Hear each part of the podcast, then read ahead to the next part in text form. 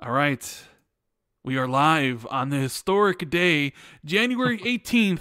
Will live Right. in, I don't know, infamy, some people would say. uh, but uh, yeah, we got an emergency Xbox 2 podcast coming at you uh, to talk about everything regarding the big, insane, ridiculous, shocking news that happened today about Xbox purchasing, acquiring Bethesda.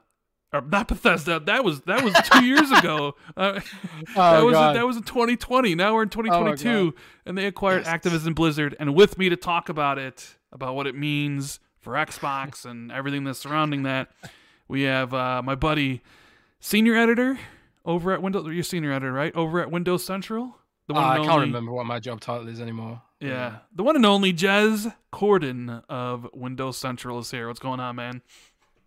Hey man, oh my god, emergency rare Wednesday podcast. Have we ever done a Wednesday podcast before? Well, you know, Jez, when we originally started this podcast, we were always on Wednesday.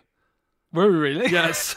but but, it's bec- so long I don't even remember. but because of your schedule, it was Wednesdays, and then it was Thursdays, and now it's Fridays with sometime on Ugh. Sundays, with maybe sometime on a Monday, depending on how everything shakes out. So, Oh my god. What a day. I couldn't believe it, man. I was just like see, with Bethesda, with Bethesda, I had I had a good I had a good few amount of hours of lead time. I had I had time to prepare post, think about what it meant, and sort of sort of, you know, get into a sort of and relaxed today's. Tuesday, by the way. It's not Wednesday. Yeah. You don't even know what day it is at this point. Your mind is blown. Your mind is absolutely destroyed. I don't even know what day it is. Oh my god. Okay, it's Tuesday. It's Tuesday. Oh my god. Have we ever done a Tuesday podcast? I don't before, think Raf? so. Maybe not. Okay. I have no idea. We haven't ever done a Tuesday podcast. But anyway, oh my god, dude. I uh yeah, I had no time to prepare this. I had no idea it was coming. No no hint at all, not even like the small little leak or anything like that. Um all I'd heard because a lot of people was asking me, Jez, did you know about this? All I'd heard was that Microsoft was going to make a big play in the mobile space this year. And I suppose this kind of counts as a big play in the mobile space with Hearthstone and Candy Crush and all that stuff. But I had no idea it could possibly mean all of Activision Blizzard King. That is just just nuts. I have no idea where this came from. Like apparently this deal's been in the work for like a year and there's going to be still another year to go before it's fully closed. And who knows, man? Maybe something will go wrong. it won't actually happen. But as of right now, um, this is a historic day for Xbox fans and Mhm. um, potentially Activision Blizzard game fans as well, because I think it could lead to huge benefits for Activision Blizzard games. But we're going to get into those topics in a minute, Rand. But first, hmm My what's, what's first? What's first? Are, are we? Is this is this episode powered by Manscaped? It is indeed powered by manscaped.com. And did you know, Rand, if Microsoft wanted to acquire manscaped.com, the creators of the Performance Package 4.0, the Lawnmower Trimmer 4.0, and various other amazing men's grooming products, they could get 20% off the acquisition price by using our code XB2.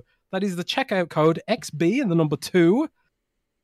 They can get 20% off the acquisition. Just like you can get 20% off all the products on manscaped.com and free shipping. And I just like to say thanks to Manscaped for sponsoring our podcast once again, Rand. Mm-hmm, And I'm rocking the Manscaped boxes right now as I, as I sit here. And uh, yeah. Do you think Microsoft will ever acquire Manscaped? They're acquiring everything else. Yeah, they are. They they are. they are for sure acquiring everything else. And what was my prediction Uh, earlier this year? I said that Xbox would make at minimum two acquisitions, and a publisher would count for one. Uh, I'm doing pretty Yeah. good. I'm doing. I'm doing pretty good on that on that front so far.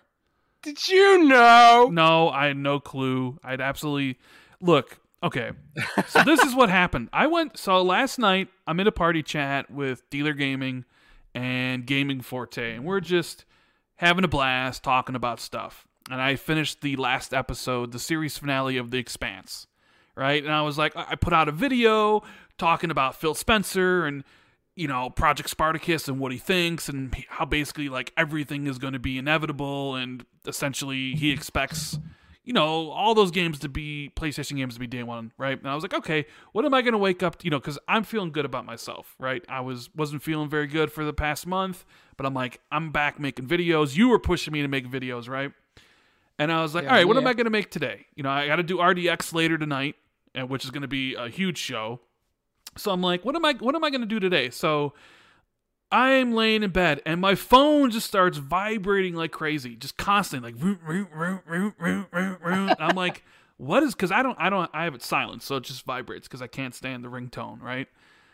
And I look and there's a DM from Jez and a DM from Everborn Saga and a DM from this person and a DM from this person and a DM from this person. And I'm like, what is going on? Then I, there's a missed phone call from Lord Cognito. And then Lord Cognito had texted me being like, bro, wake up. Xbox just bought Activision Blizzard. And I'm looking at that, I'm like, this can't be true. That's ridiculous. Like, me and you we had we had like kind of knew about Bethesda like five hours before it happened, and we were we had prepared ourselves. I had stayed up, right? And if you go look, you might I had a tweet out immediately, right? I didn't think anything was going to happen.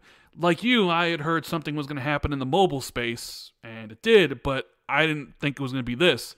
And I'm like, Activision Blizzard, and uh, I so I, I call up Cog, and Cog answers the phone. He's like, "Yo."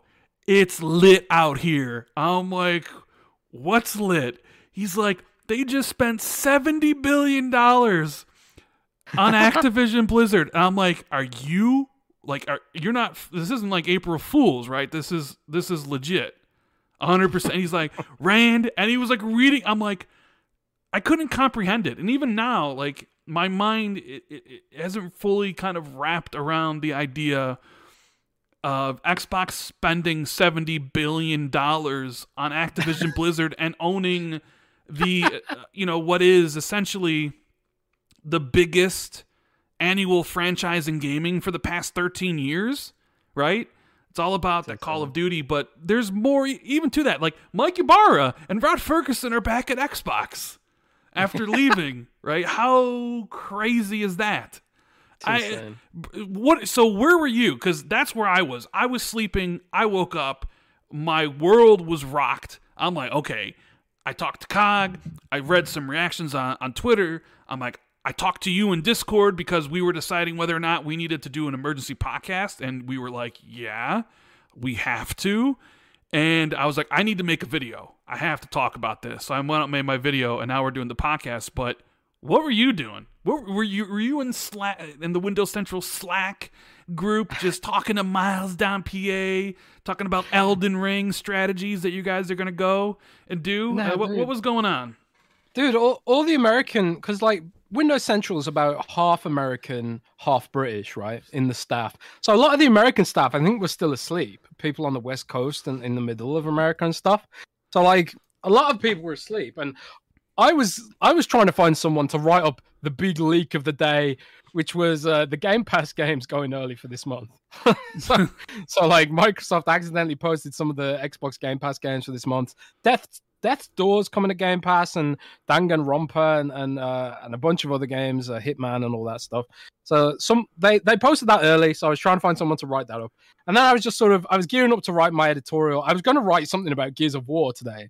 I was going to write like some sort of softball editorial like oh man what what how gears of war should evolve the franchise because i was just trying to trying to figure out something to write just something to write about And i've had some ideas for a while about gears and then i look over at uh, one of our slack channels and someone's posted a random tweet like from some random person D- WSJ reports that Act- Microsoft's acquired Activision.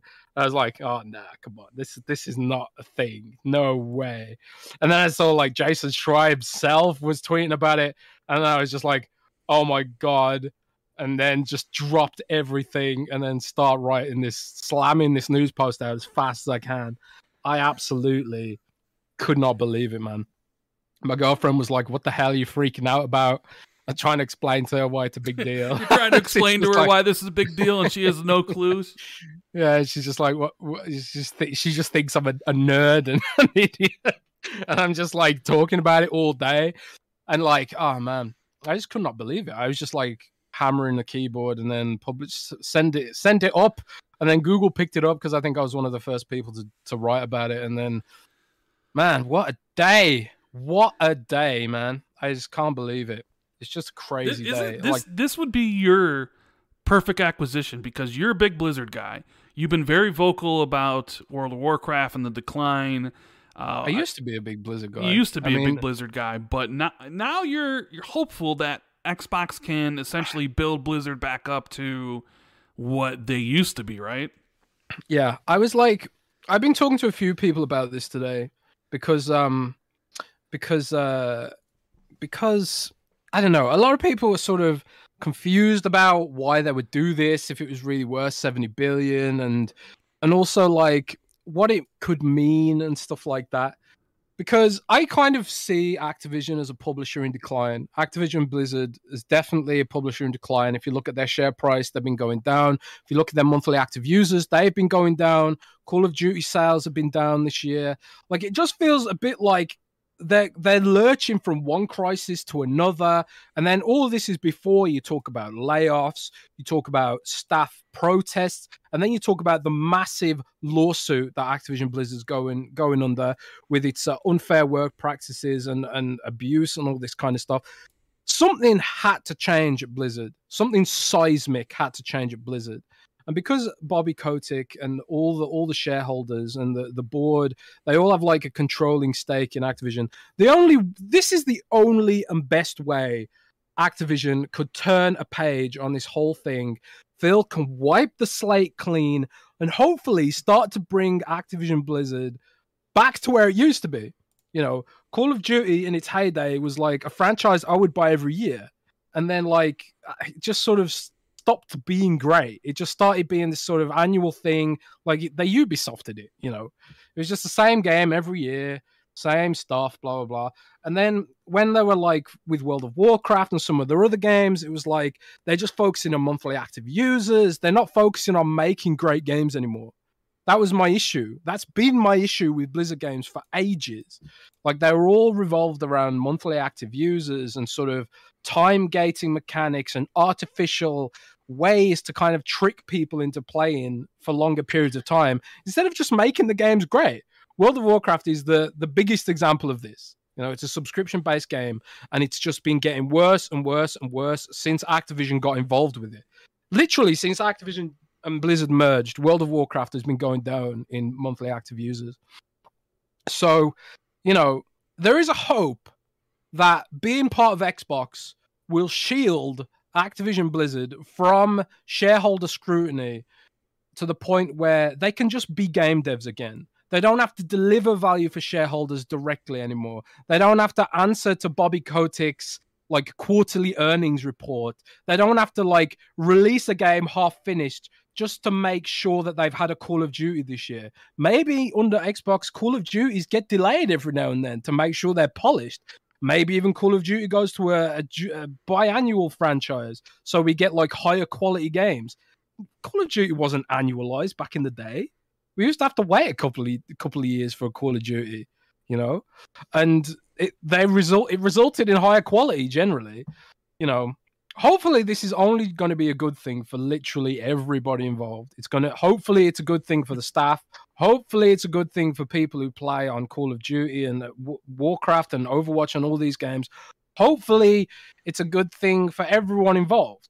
Um, although there are you know potential downsides as well especially if you're not on the xbox ecosystem aren't there Rand? i mean yeah yeah i mean do you have any immediate thoughts on all this stuff? What's it your seemed it, to me everybody it seemed like everybody on twitter today was a legal expert uh, about anti-monopoly laws and antitrust laws and monopolies and oh my god this can't happen right? And i look at it like even with xbox buying activision they're still third. I mean everybody has made fun of xbox for the past generation because they had no games, right? That was that was the meme. Everybody in this chat who's been following this podcast has been listening to me and Jez talk about Xbox for 4 years now and over 200 episodes. You know, we we we started when in 2017 when it was very much like your games for this year are Halo Wars 2 and Super Lucky's Tale. And it was not a fun time to be an Xbox fan, especially when you were looking over at the other side and you saw Horizon Zero Dawn come out and review well, Persona 5 come out, Nioh, Sony's putting out God of War and Spider Man, all these games, and Xbox is like, well, you got Sea of Thieves that doesn't have a lot of content, and State of Decay 3 is kind of iffy, and Crackdown 3 is not very. Like, there was that time where it was like, what is going on? What's the future of Xbox going to be like? And now, obviously, that's changed, right?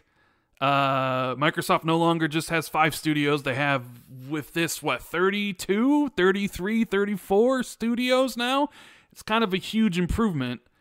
And for me, I don't know. Like, I think the deal will go through. Uh, I, I, I think Microsoft has some of the best lawyers out there. Uh, you know, like I said, everybody was talking about Xbox having no games for so long. Xbox is in third place.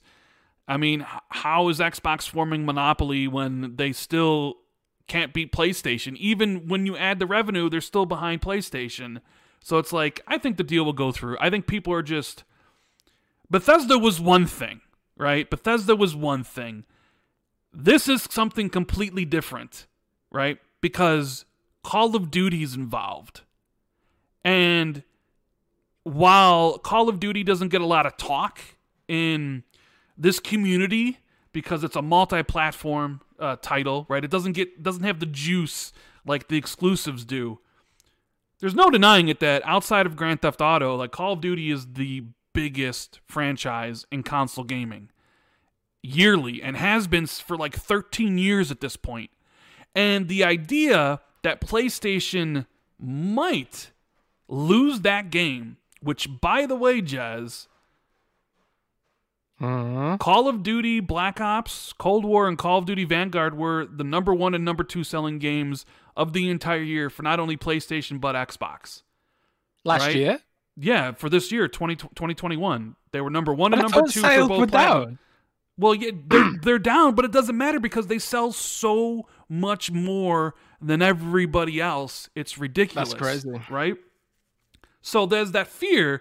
But with Bethesda, it's like, ah, whatever, you know, we'll miss a Starfield here and the Elder Scrolls will come out in five years. And, you know, the revenue hit from that, it, it it's it's big, but it, you, you can kind of look the other way.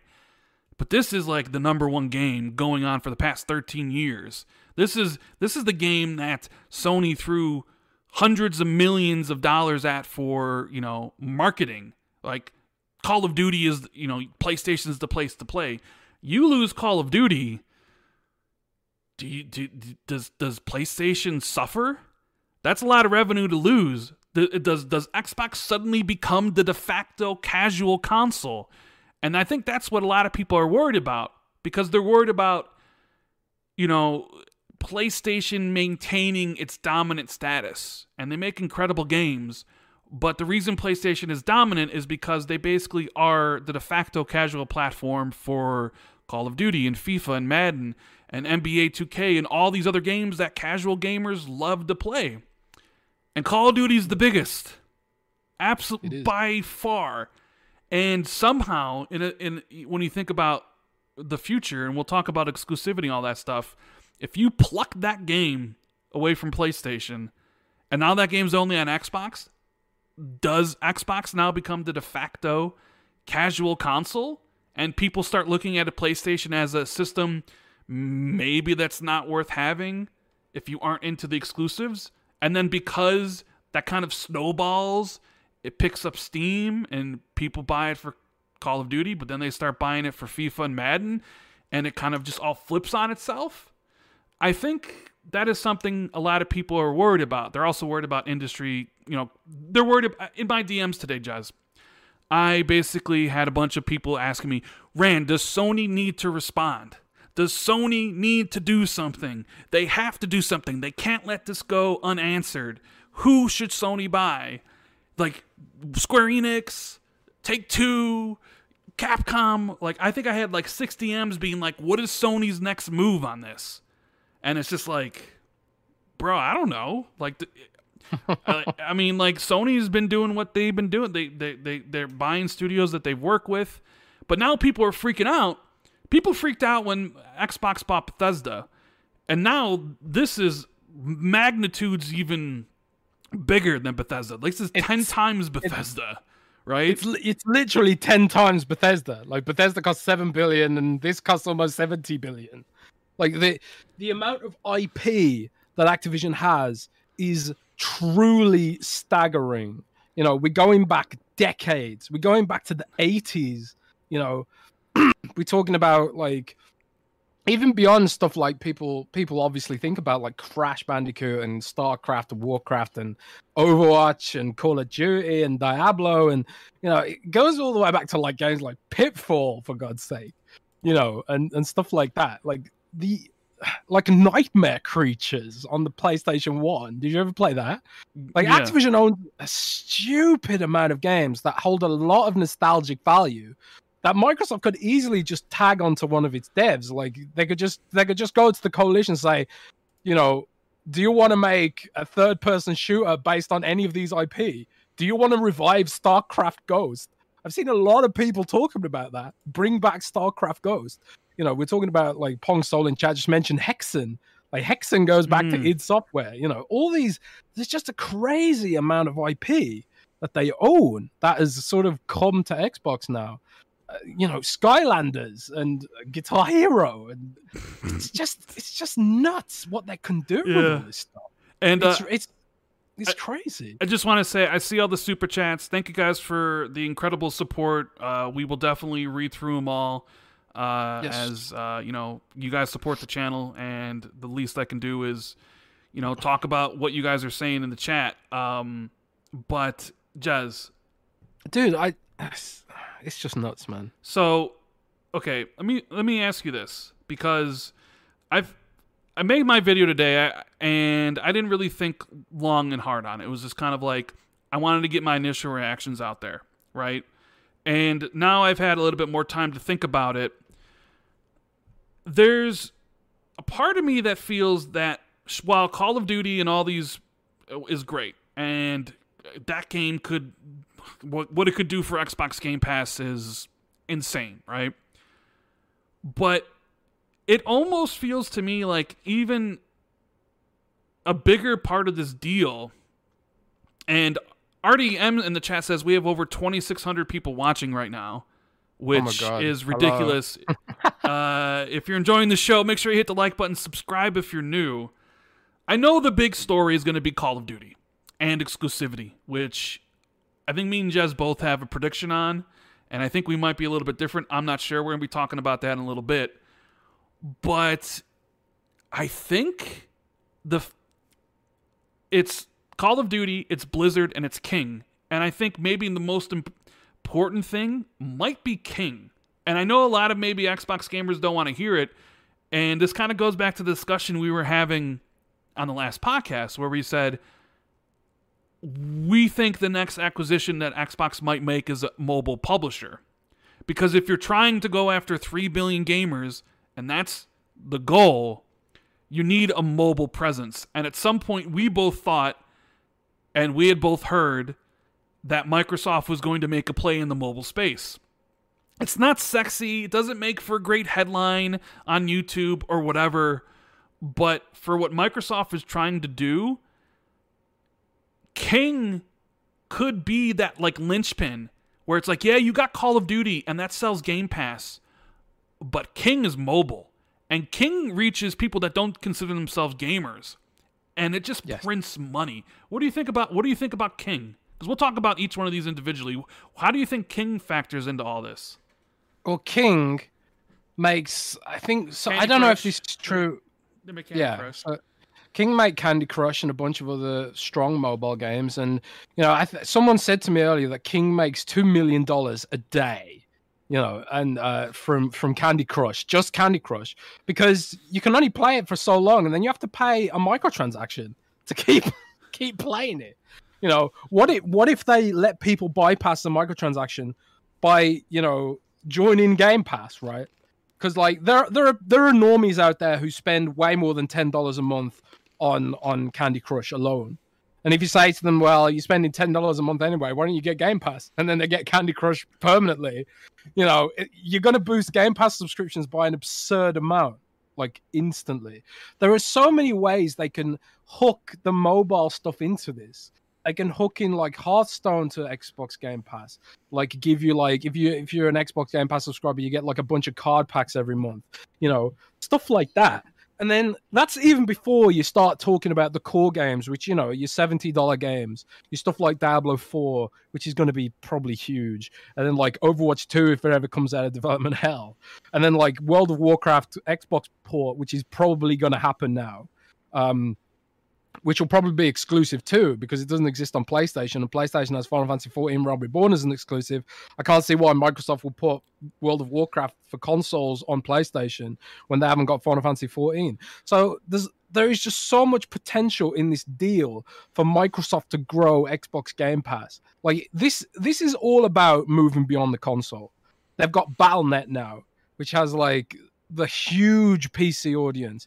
They've got like IP like StarCraft which is like dormant and could be revived by like the World's Edge team. You know, I don't know if Blizzard even has an RTS team anymore, but like if Microsoft was willing to revive Age of Empires, you can bet your ass they'd they'd revive StarCraft, which is which was well, yeah. You don't even necessarily have to have Blizzard make StarCraft. You could partner with somebody like Relic, like they did to make yeah. Age of Empires four. Like Jez, this key image that was going around on Twitter where it says Xbox plus Activision, Blizzard King, and it's Overwatch, Diablo, Call of Duty, World of Warcraft, Candy Crush, StarCraft. And then it goes on to say creators of Call of Duty, Warcraft, Candy Crush, Tony Hawk, Diablo, Overwatch, Spyro, Hearthstone, Guitar Hero, Crash Bandicoot, StarCraft, and more. So Xbox gets their essentially they have platformers now. They own Spyro, they own Crash Bandicoot, right? But then when you when you read some of this, you know what Phil said in his article, they got Activision Publishing, Blizzard Entertainment, Beenox, Demonware, Digital Legends, High Moon Studios. Please let High Moon Studios actually make games again instead of being support for Call of Duty. Uh, I I really enjoyed what they used to make. Infinity Ward, King, Major League Gaming, Radical Entertainment, Raven, another incredible studio.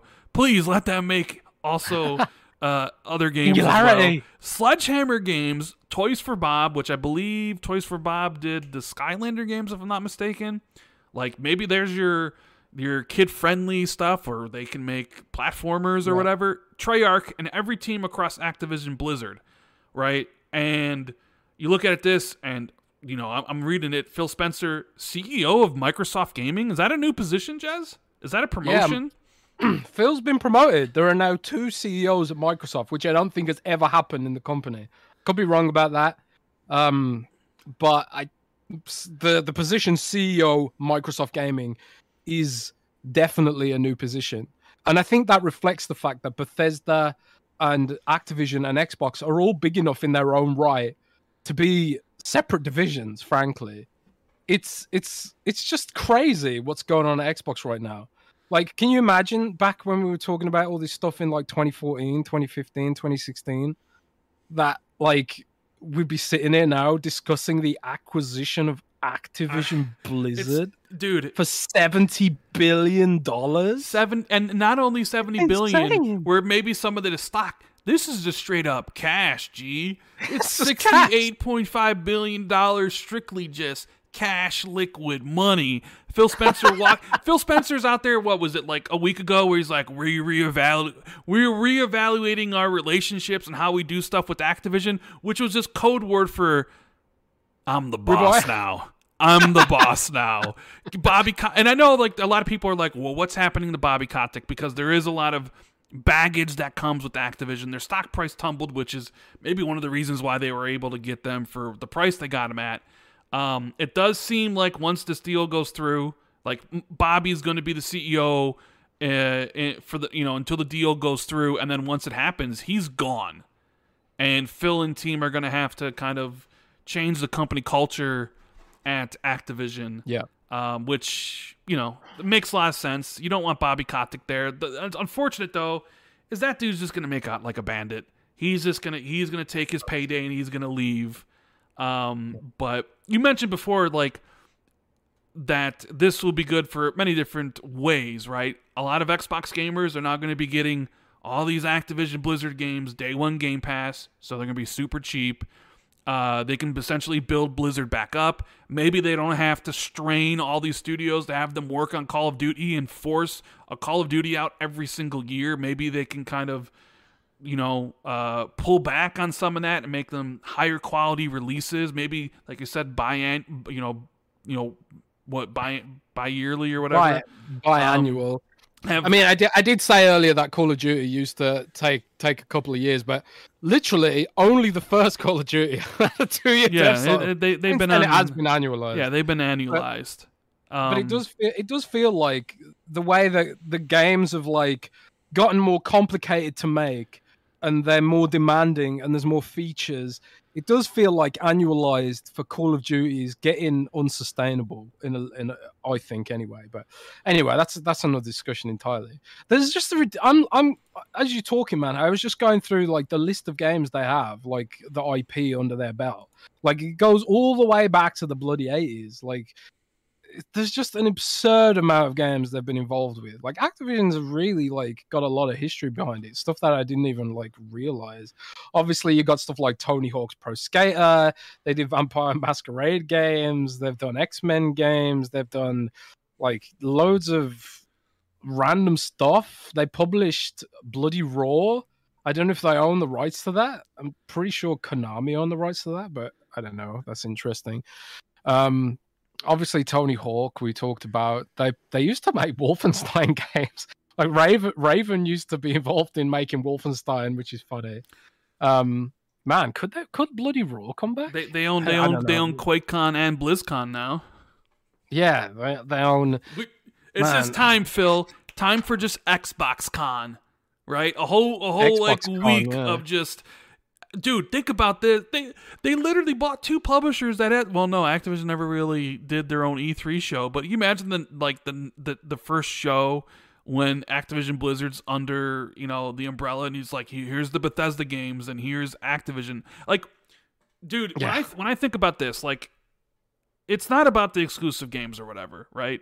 Those are great. I'm an Xbox gamer. Activision games always came to Xbox, so like the only thing I'm particularly getting out of this is I'll be able to get all these games in Game Pass.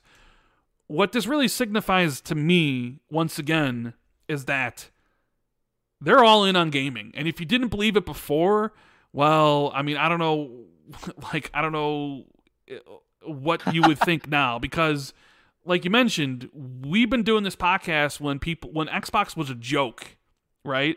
We we started a podcast called Xbox 2 in 2017 when Xbox was the laughing stock of the video game industry, right? But it was the platform that both me and you enjoyed, and we would have conversations on it. And in those four years, we've seen Phil Spencer take the reins from Don Mattrick, who basically destroyed the Xbox brand in the pursuit of TV, TV, TV, sports, and this broad appeal play of building a system that wasn't designed for gaming in the first place, right? To Crazy. head of the table, CEO. Jez, at one point, they had five internal studios. Five.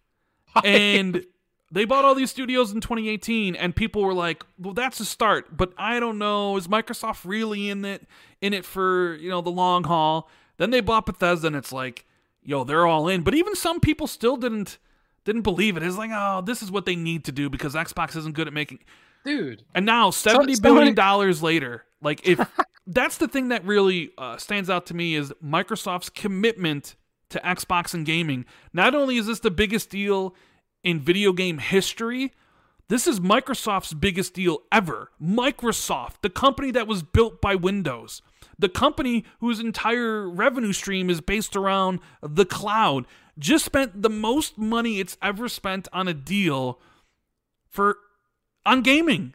Like it's crazy to think like Satya came out there before E3 and was like, "We're going to invest heavily in gaming. We believe in it."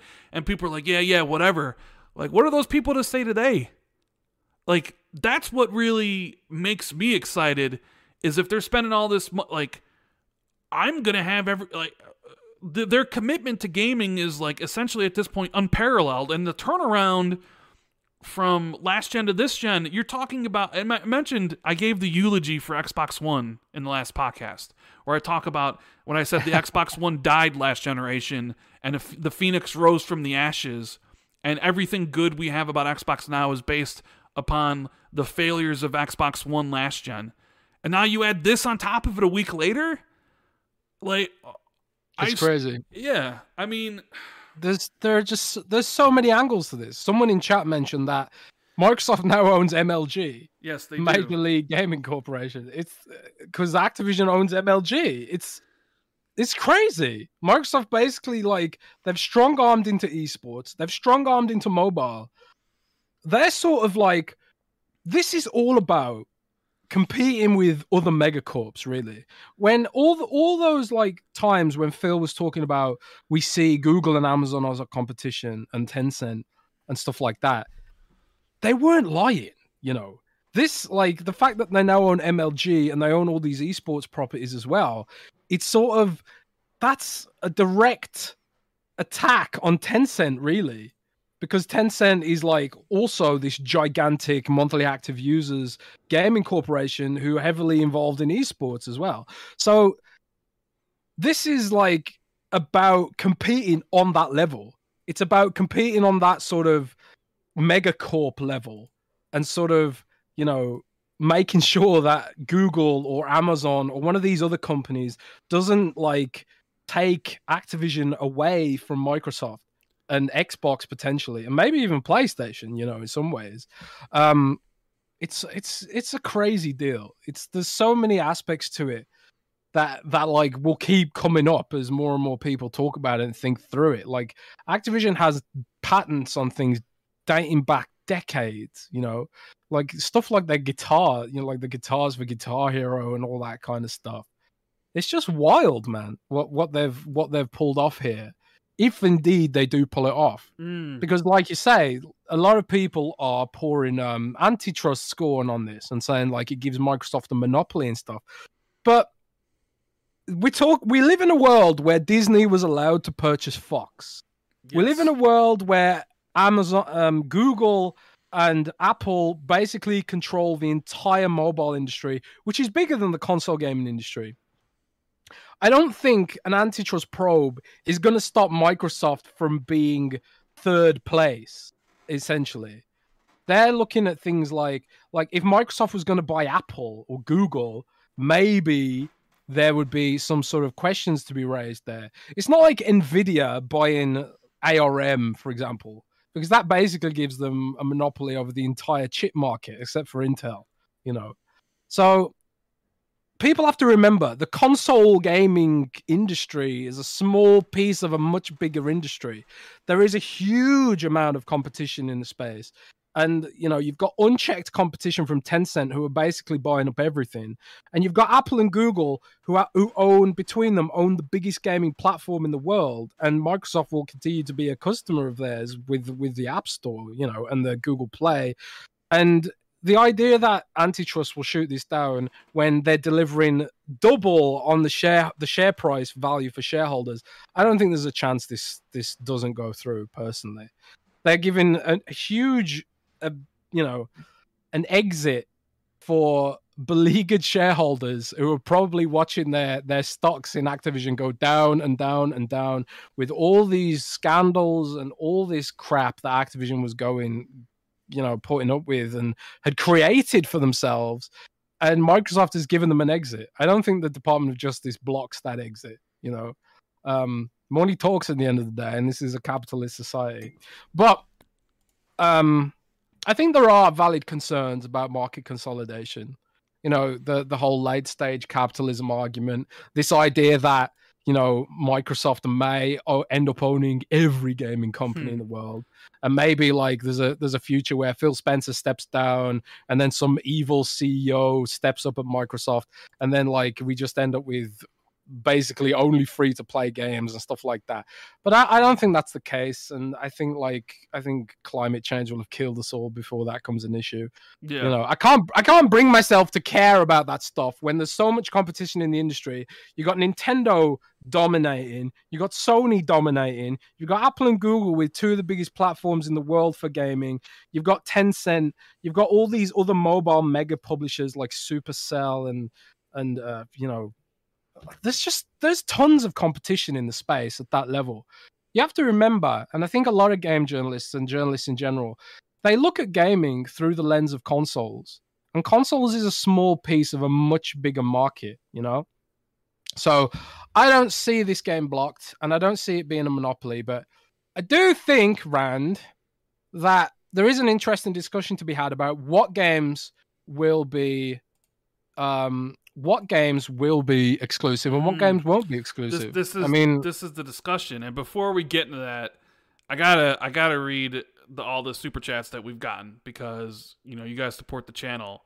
And then we will talk about the exclusivity discussion because I think maybe me and you have different opinions on this, and it'll be interesting to see what um, what uh, people in chat have to say. But man, we're at 3,200 people live on an emergency podcast Xbox buying Activision. Uh, we're almost at 900 likes. Uh, make sure you hit the like button and subscribe if you're new. Let's get that way over a thousand likes. Uh, you know, before we even an hour into the podcast. So, Jez, uh, Space Dovakin says this is insane, and indeed it is. Uh, Nomad says the two big questions out of this is what about toxic activism culture, and of course exclusivity, specifically for Overwatch 2 and Call of Duty. Uh, Space Dovican also says, "Is this acquisition the biggest possible in the gaming market? Is there even something more expensive out there?" I believe that would be no, right? This is would be the biggest because oh. Take Two's nowhere even close. Maybe if someone bought Tencent, maybe I, I don't know. Uh, I think this might is the biggest. Shout out to Fuel for becoming the newest member of the channel. Appreciate it. Andrew says, "Great, great day for gaming, in my opinion. I'm hoping this allows." ABK to be far more diverse on game development moving forward, and I think a lot of people feel that. Spike Spiegel says, I'm living for Toys for Bob getting hold of Banjo. I've actually seen that uh, uh, sentiment a lot in the chat as well as on um, social media. Like maybe they should be the ones doing Banjo. Yeah. Our Dark Souls master, Sin Vendetta, says, Wow, this acquisition was almost as big as Elden Ring coming 38 days. What a day. Cheers. He knew he'd get an Elden Ring in there. Austin says, "Glad to see you back and hear you're doing better. How long will this appease the when acquire crowd? One month till we start hearing it again. It's never going to end, but maybe this one appeases people for a lot longer because I also have another question for you, Jez, after this uh, about a- further acquisitions. Uh, mm. Jonas says, Emperor Nadella and Darth Phil all hail. George says, chances oh. Microsoft saves um, T4B, VV, Beenox for Banjo Kazooie. I know like another Banjo uh, thing here, so I think Microsoft just needs to bite the bullet and make a Banjo game. Aber says six point sixty-eight point seven billion cash sounds sounds in like a lock deal to me. Uh, Silly Mikey says, "Crazy day here. Take some of my money. Appreciate it." Supernova says, "The biggest acquisition in the gaming industry, even before the former acquisition of Bethesda, didn't realize or didn't release an Xbox exclusive game. Jez, where is Avowed?" Um, Smelly Wrestling Geek says this deal is big for Game Pass on PC with franchises like StarCraft, Diablo, and World of Warcraft. That was the other thing I was going to talk about was how King is big for the mobile space and Xbox's desire to reach 3 billion people. And we know Xbox really is looking to grow on PC. And what better developer to get than Blizzard? You have Overwatch, you have Diablo, you have World of Warcraft, you have StarCraft, right? Like it's it seems like this was almost a perfect deal for Xbox. It has like everything that Xbox was looking for. PC developer, mobile publisher, and the biggest franchise in gaming, right? Yeah, um, I mean it's it's nuts, man. It's just nuts. Like wrapping your head around it, like the things they can do. This was all about Game Pass all around. Like you say, like Microsoft bases its entire performance metrics on Game Pass right now, and one of the one of the expansionary is that a word? Expansionary. It's I love some- something you just up ma- on you just show. make make words up all the time. You I know what? make up, You, you know what uh, you could make up also is uh, you go to manscaped.com, buy something, and use the code XB2 to check out. Make make a There purchase on this historic day for Activision Blizzard, right? Yeah, man. But one of the one of the expansionary that's a word I'm making up. One of the expansionary aspects of you know Game Pass is PC, obviously, and because they've they've they've made good inroads on PC, but they don't have like I don't know. They've got problems on PC. You know, they they rely on Steam stuff like that. They don't have like a dedicated audience. The Xbox launcher is really bad. You know, this gives them BattleNet. BattleNet is like much better at doing launchery type things than the Xbox app is. I don't know if they're gonna keep them separate or they're gonna like adapt BattleNet and include like a Game Pass section in there. Personally, I think they should because I think BattleNet is just miles ahead of the Xbox app, and that's because it's been in development for much longer. You know, cut cut your losses or whatever, and merge those teams together, and you know, stuff like that. But that's it's BattleNet's like this historic platform, and now Microsoft has a definitive, you know, inroad into PC, and they've Mhm. got like mobile games now, and they've got mobile game developers, crucially, who can maybe adapt cloud gaming and make cloud gaming better on mobile phones too.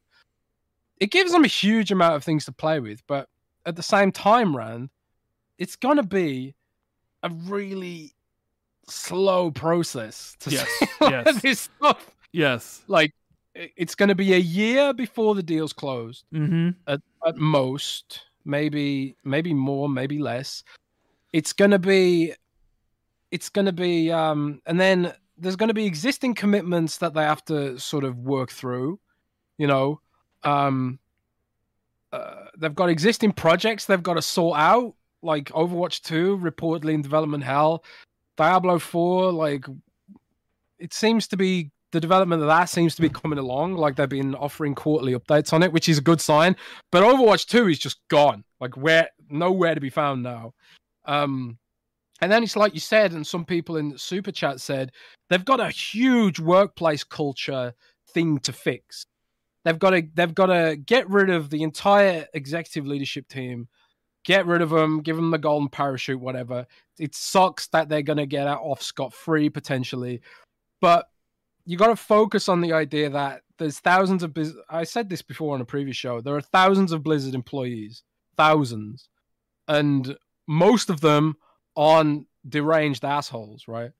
Most of them deserve to have uh, a safe working environment that also doesn't feel like they're going to get fired every minute. Because one of the things that really annoyed me about Activision is like every quarter, I felt like there was a big layoff story and they'd lay off like hundreds of people and then start hiring them back because they were like manipulating their uh, their quarterly earnings and their revenue and and their outgoings and you know and their overheads and stuff and they were doing all this manipulative stuff because Activision executive level are just a load of scumbags you know they're Yeah. at, at that level and this gives Microsoft and Activision now has an opportunity to wipe that executive level completely out of the picture and really turn a corner for Blizzard and the employees who work there. Like, forget about the games at the end of the day.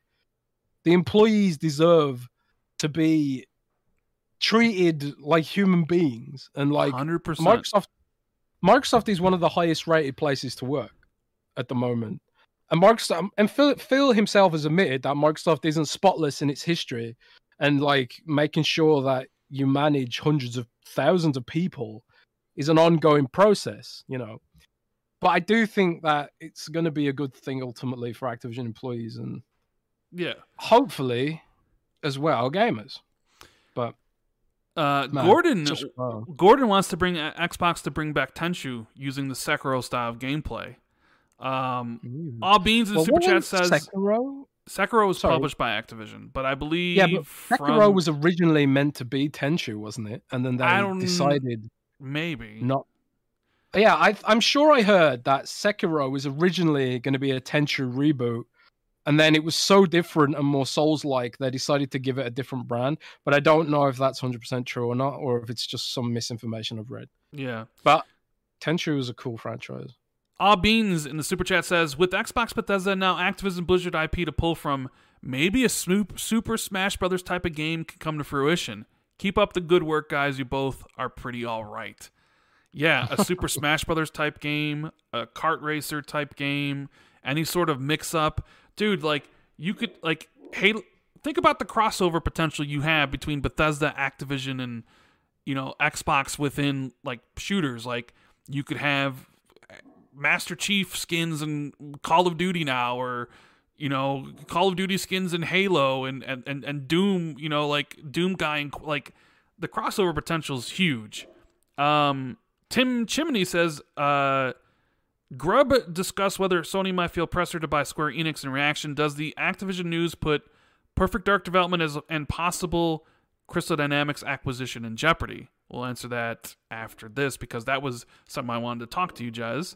Um, Furious George says, I'm stoked to hopefully have quality Call of Duty, StarCraft, Warcraft, and more games again. I trust Microsoft to allow devs to make good games again. Supernova says, That's why we want you to speak the American accent, Jez. Hashtag Jez for 2024. Silver Joystick says, Well, Microsoft is basically the most powerful company in gaming now, aside from Tencent. It'll be very interesting to see how Microsoft handles all this power. Paul says, just like with ZeniMax, do you think Phil would have announced this if they had any thought this wouldn't pass?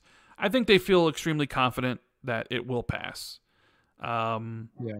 I'm like I like so. Jez said, like when have you ever heard of a co- the government trying to stop a third, you know, uh, like th- a third place from becoming third place? Essentially, this isn't like Tencent acquiring somebody or Sony potentially acquiring publishers. It's like Xbox, you know, they're still like third in terms of revenue, so they're not an overwhelming, they're not a monopoly by any stretch of the imagination.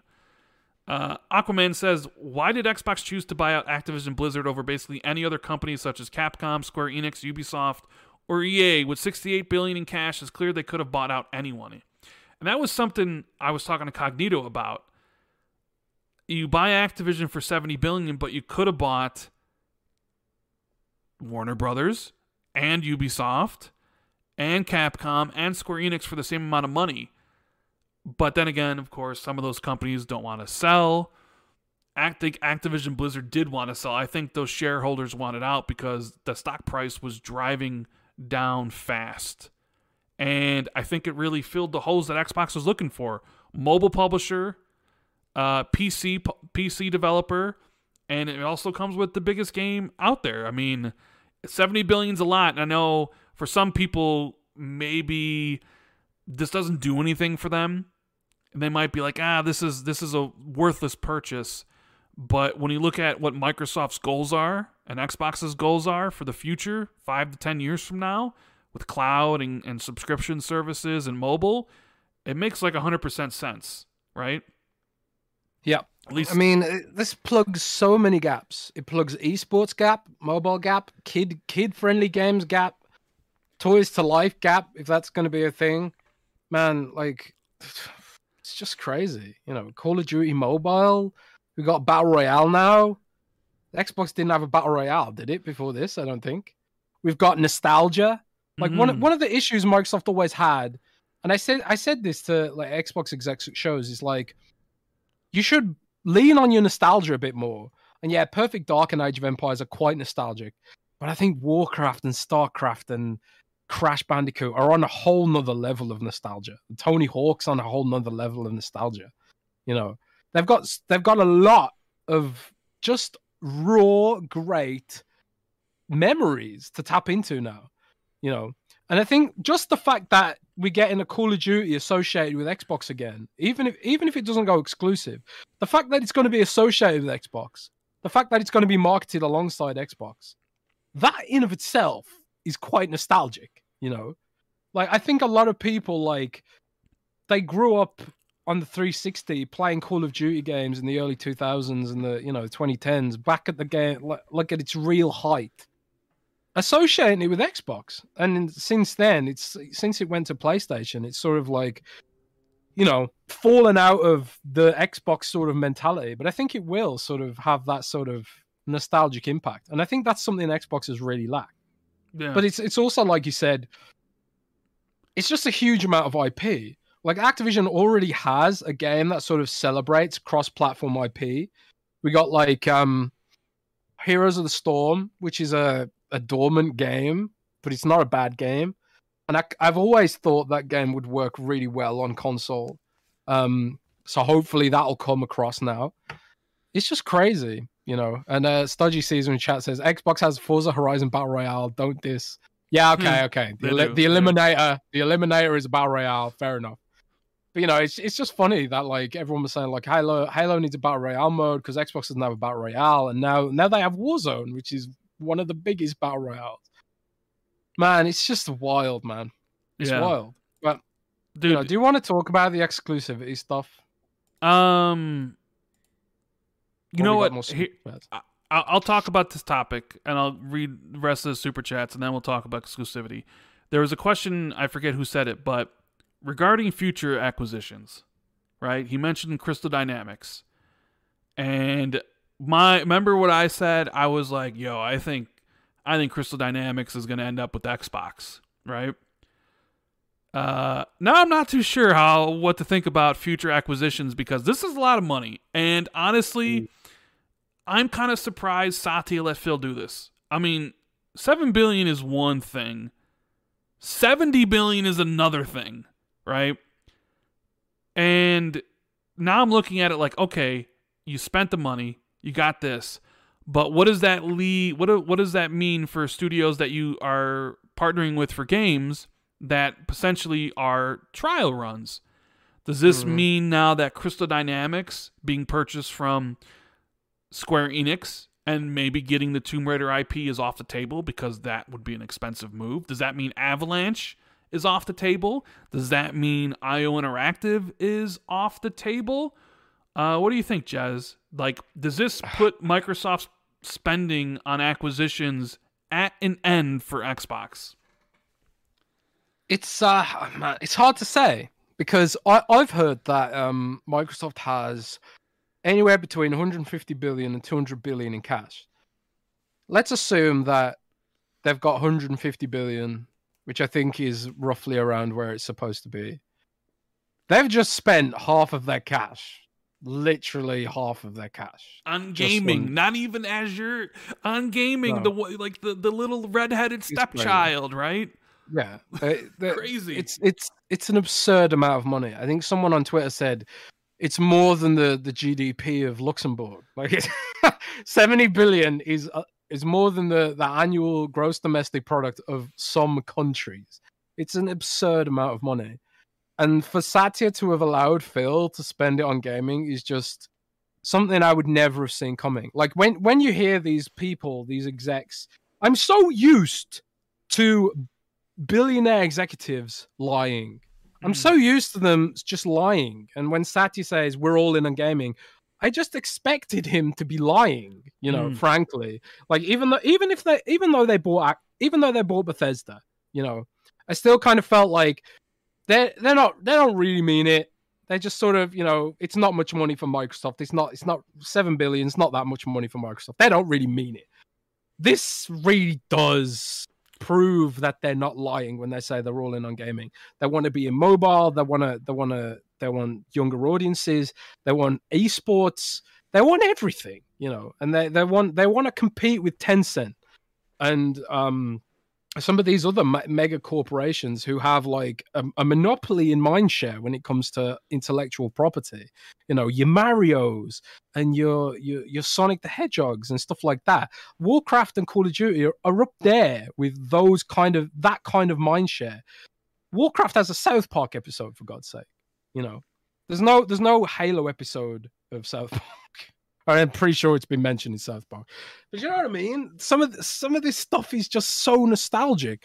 So, you know, I can't even remember where I was going with this rant, but ultimately, it's sort of like it just proves that they're all in on it. They're all in on it, and at the end of the day, it's still going to take a long time to all play out. So, I Yeah. don't know, man. So, I mean, I personally think if the opportunities to acquire other studios happen. Like if, if Crystal Dynamics is just a perfect fit for Perfect Dark, perfect fit for Perfect Dark, you like that? Um, I think I think they they'll still buy them. I don't think this necessarily mean like maybe buying another publisher is off the table in the billions and billions of dollars. Like if EA suddenly became available, maybe X, you know Xbox wouldn't be in the running. But for some individual studios, I still think uh, they'll be able to. Um, they'll they'll still be involved. Uh, personally, uh, I could be wrong. Um, Oh yeah, we were ta- we were talking about yeah okay.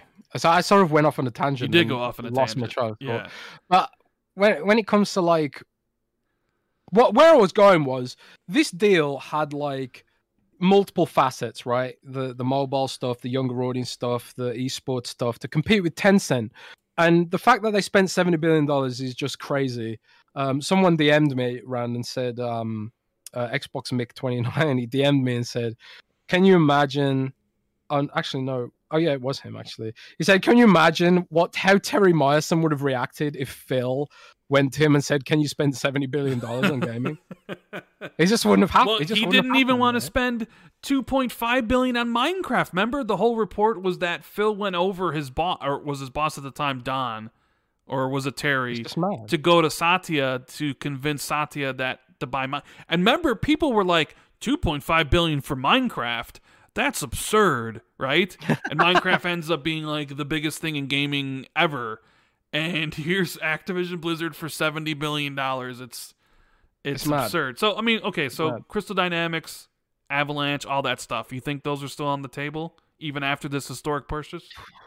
Well, it, it there there are ways Microsoft can raise cash. You know, Microsoft could could spend the cash. They've still got a, a good amount of cash on hand after this deal closes, if it closes. They've still got like over seventy billion dollars in the kitty.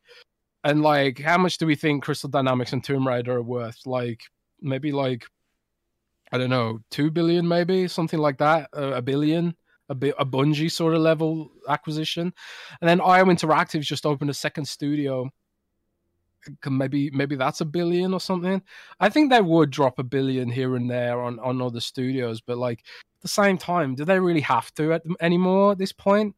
Do they just cut deals to keep those games sort of you know second party exclusives to fill gaps in Game Pass? Do they even need? Do they even need IO Interactive and Crystal Dynamics anymore? Yes. That's that's you. I mean, is it and just a nice to have, or do they actually need it? no, I Can think, they I can they not just work with it. them as a second party? I mean, sure, you could work one with a second party, but god damn it, I want Crystal Dynamics and IO Interactive under Xbox. I mean, being second party is it adds complexity to a working relationship, right? So, like, say for example, Relic. Relic works on Age of Empires. Age of Empires is a service game, so it needs ongoing updates and it needs it needs expansions to keep people engaged. Relic also, uh, Sega probably wants them to work on other games as well. So, like, it sort of it sort of divides their attention a bit and divides their commitment you know they're committed to Sega and they're they're contracted with Microsoft, but there's sort of maybe there's like friction that occurs as a result of that. And I remember hearing about that with um with Nokia back in the day and Windows Phone. Like Microsoft owned Windows Phone, and Nokia was the only company that was really using it. So Nokia had to like basically hack Windows Phone to get the updates they needed to make the product, and it created this sort of friction. So like you'd think the acquisition would make things smoother. I mean, we all know Windows Phone played out, so it's probably a terrible example. But I do think like there is, I think there's room for more acquisitions. I do. That's good. Microsoft's a rich ass company. They make a lot of profits. They can save that money back up, and even if they didn't have the money, they can dilute their shares. I mean, they probably wouldn't dilute their share price to do it like Take Two did. Take like Take Two's mostly paying for Zynga in stock, which I think is a a dumb move. But you know, I could be wrong. Um, uh, maybe it'll work out for them in the end. I don't really know anyone who still plays Farmville, but whatever. Um, Mm-hmm. this was sort of perfect deal, and I don't even know if they need more. I think I think a lot of people in chat are saying J- Japan, Japan, Japan. I still think there is there is an angle there that needs to be explored with having a decent base in Japan. I think he's still the missing piece. We've got the mobile, we've got the kids games, we've got the casual mobile games, and we've got you know PC gamers. We've got those sorted now, but it's still Japan is missing. Japan's probably the final piece of this puzzle, but I think they'll still acquire smaller studios and help elevate them when when you know it makes sense for them to do so. But man, it's wild. It is wild. Uh, Wild. We got a lot of super chats here to read. Uh, thank you guys for all the support. We're over, well over, I believe, 3,000 people watching, 3,300 people watching, and 1,200 likes. Thank you guys for being here. Uh, hit the like button if you're enjoying the show, and if you're new, make sure you subscribe. Uh, 3,300. I don't know if that's a record. It might be. I'm not sure what our record was, but hey, if you guys want, share this out on social media and let's let's try to get I don't know 4,000 people live. That'd be insane, wouldn't it? If uh, we could uh, somehow pull that number off. yeah, man. Um, Share share it out and spread spread the good word of yeah, because we're going to be talking Man, about whether or not we think these games are exclusive uh, in just a minute. Let's see. We got um, we got Arigato Sir saying, "I hope Microsoft lets Call of Duty devs finally have creative freedom. Raven Studios made the Wolverine Origins, and the game was amazing. I agree." The intern of War says this move was bigger commitment to PC and phone gaming than it was for Game Pass, uh, in his opinion. I think it was Fair a structure of all three, like PC and phone and Game Pass. Uh, I can see Caesar, a future where there's the, I can see a future where there's like a, a Game Pass for mobile tier where it it gives you Mm. access to XCloud and then Candy Crush without acquisitions and uh, without microtransactions and stuff. But I don't know. We'll see. Stodgy Caesar says, I thought you said after Bethesda, nothing else is sexy, Rand. Once again, a studio nobody predicted. What wasn't that nobody predicted it? We were just like, there's no way they're going to spend that type of money on Activision. But then again, never doubt No. Phil, never doubt Satya. You know, like, I always, when even I was looking at like 2018 when they bought those studios, I'm like, hey, those are good studios. And I was just like, but Phil wouldn't be aggressive enough to buy a publisher. And every single time, Phil's proven me wrong, right? Uh, going out and, and buying Bethesda was a baller move. And if buying Bethesda was a baller move, I don't know what you would call Activision Blizzard. Like, that's like that's like that's like a king move. That's like an emperor move. Like that's just somebody who's just like imagine the the pull, Jez, that Phil has at Microsoft to convince Satya to send seventy billion dollars on Activision Blizzard. And supposedly this like all this deal started with Satya approaching Bobby in October and they started talking about this in November. Like it kind of came together pretty qu- pretty quick instead of something that's been, you know, talked about for a long time. It just how fast it all came together. And it was like, yeah, 70 billion dollars, no problem. Like what? R- like ridiculous, man. It's crazy. Achievement says uh, Satya approved the three billion breakup fee to Activision if the deal doesn't go through. Think of all the sure bet studios they could get with three billion. They wouldn't offer that if it wasn't happening. Uh, that's true. It's definitely happening. Yeah. It's it's there's no way this gets stopped. It it delivers too much value for shareholders when Activision's share price is sliding. But I did see an interesting point that without this scandal, this probably wouldn't have happened. Probably not because their stock prices tumbled over the. You know, yeah, this definitely Yeah. definitely happened because of the scandal. What it what this is is an admission by Activision that they knew they were never going to be able to fix it because their their reputation is completely tarnished. I think the only way this was going to be fixed is if the executive level exit, and obviously they're not going to exit for free. This gives them an exit to like slip off into the shadows and disappear, and um, I don't think it'll get blocked. But anything can happen. It's a crazy world we live in. Yeah, uh, Ricardo says, "You think Microsoft is just poaching studios before Tencent does it? I mean, that's who they're kind of competing against, right? Uh, Tencent and Amazon and Google and all that stuff." Bravo says, uh, "Spyro and Crash are Xbox platformers now." Uh, the one and only Mads Gaming, shout out to you, buddy. He goes, "Exclusive or not, Call of Duty and Game Pass will be huge." Yeah, I wonder with Activision going for seventy dollars on next gen, once Xbox takes control, will the Activision games be 70 bucks? Because you're going to have Xbox game studios being 60, and right now Bethesda games are 60. would they have the other publishing arm putting their games out at 70? Does that go back down to 60, Jez? Oh, I have no idea. I suppose it, it all depends on like o- what overheads they have and stuff. Because like one one thing that I thought was interesting was that I feel like Activision has a much bigger customer support support section than Xbox does. And I think that's because Microsoft handles its customer support as a separate organization and they use a lot of bots and you know volunteers to do their customer service at Xbox because of the way Microsoft is structured. And I think that is really shit. So I would hope that Microsoft keeps Blizzard's customer support, but of course that leads to overheads that Xbox currently doesn't have.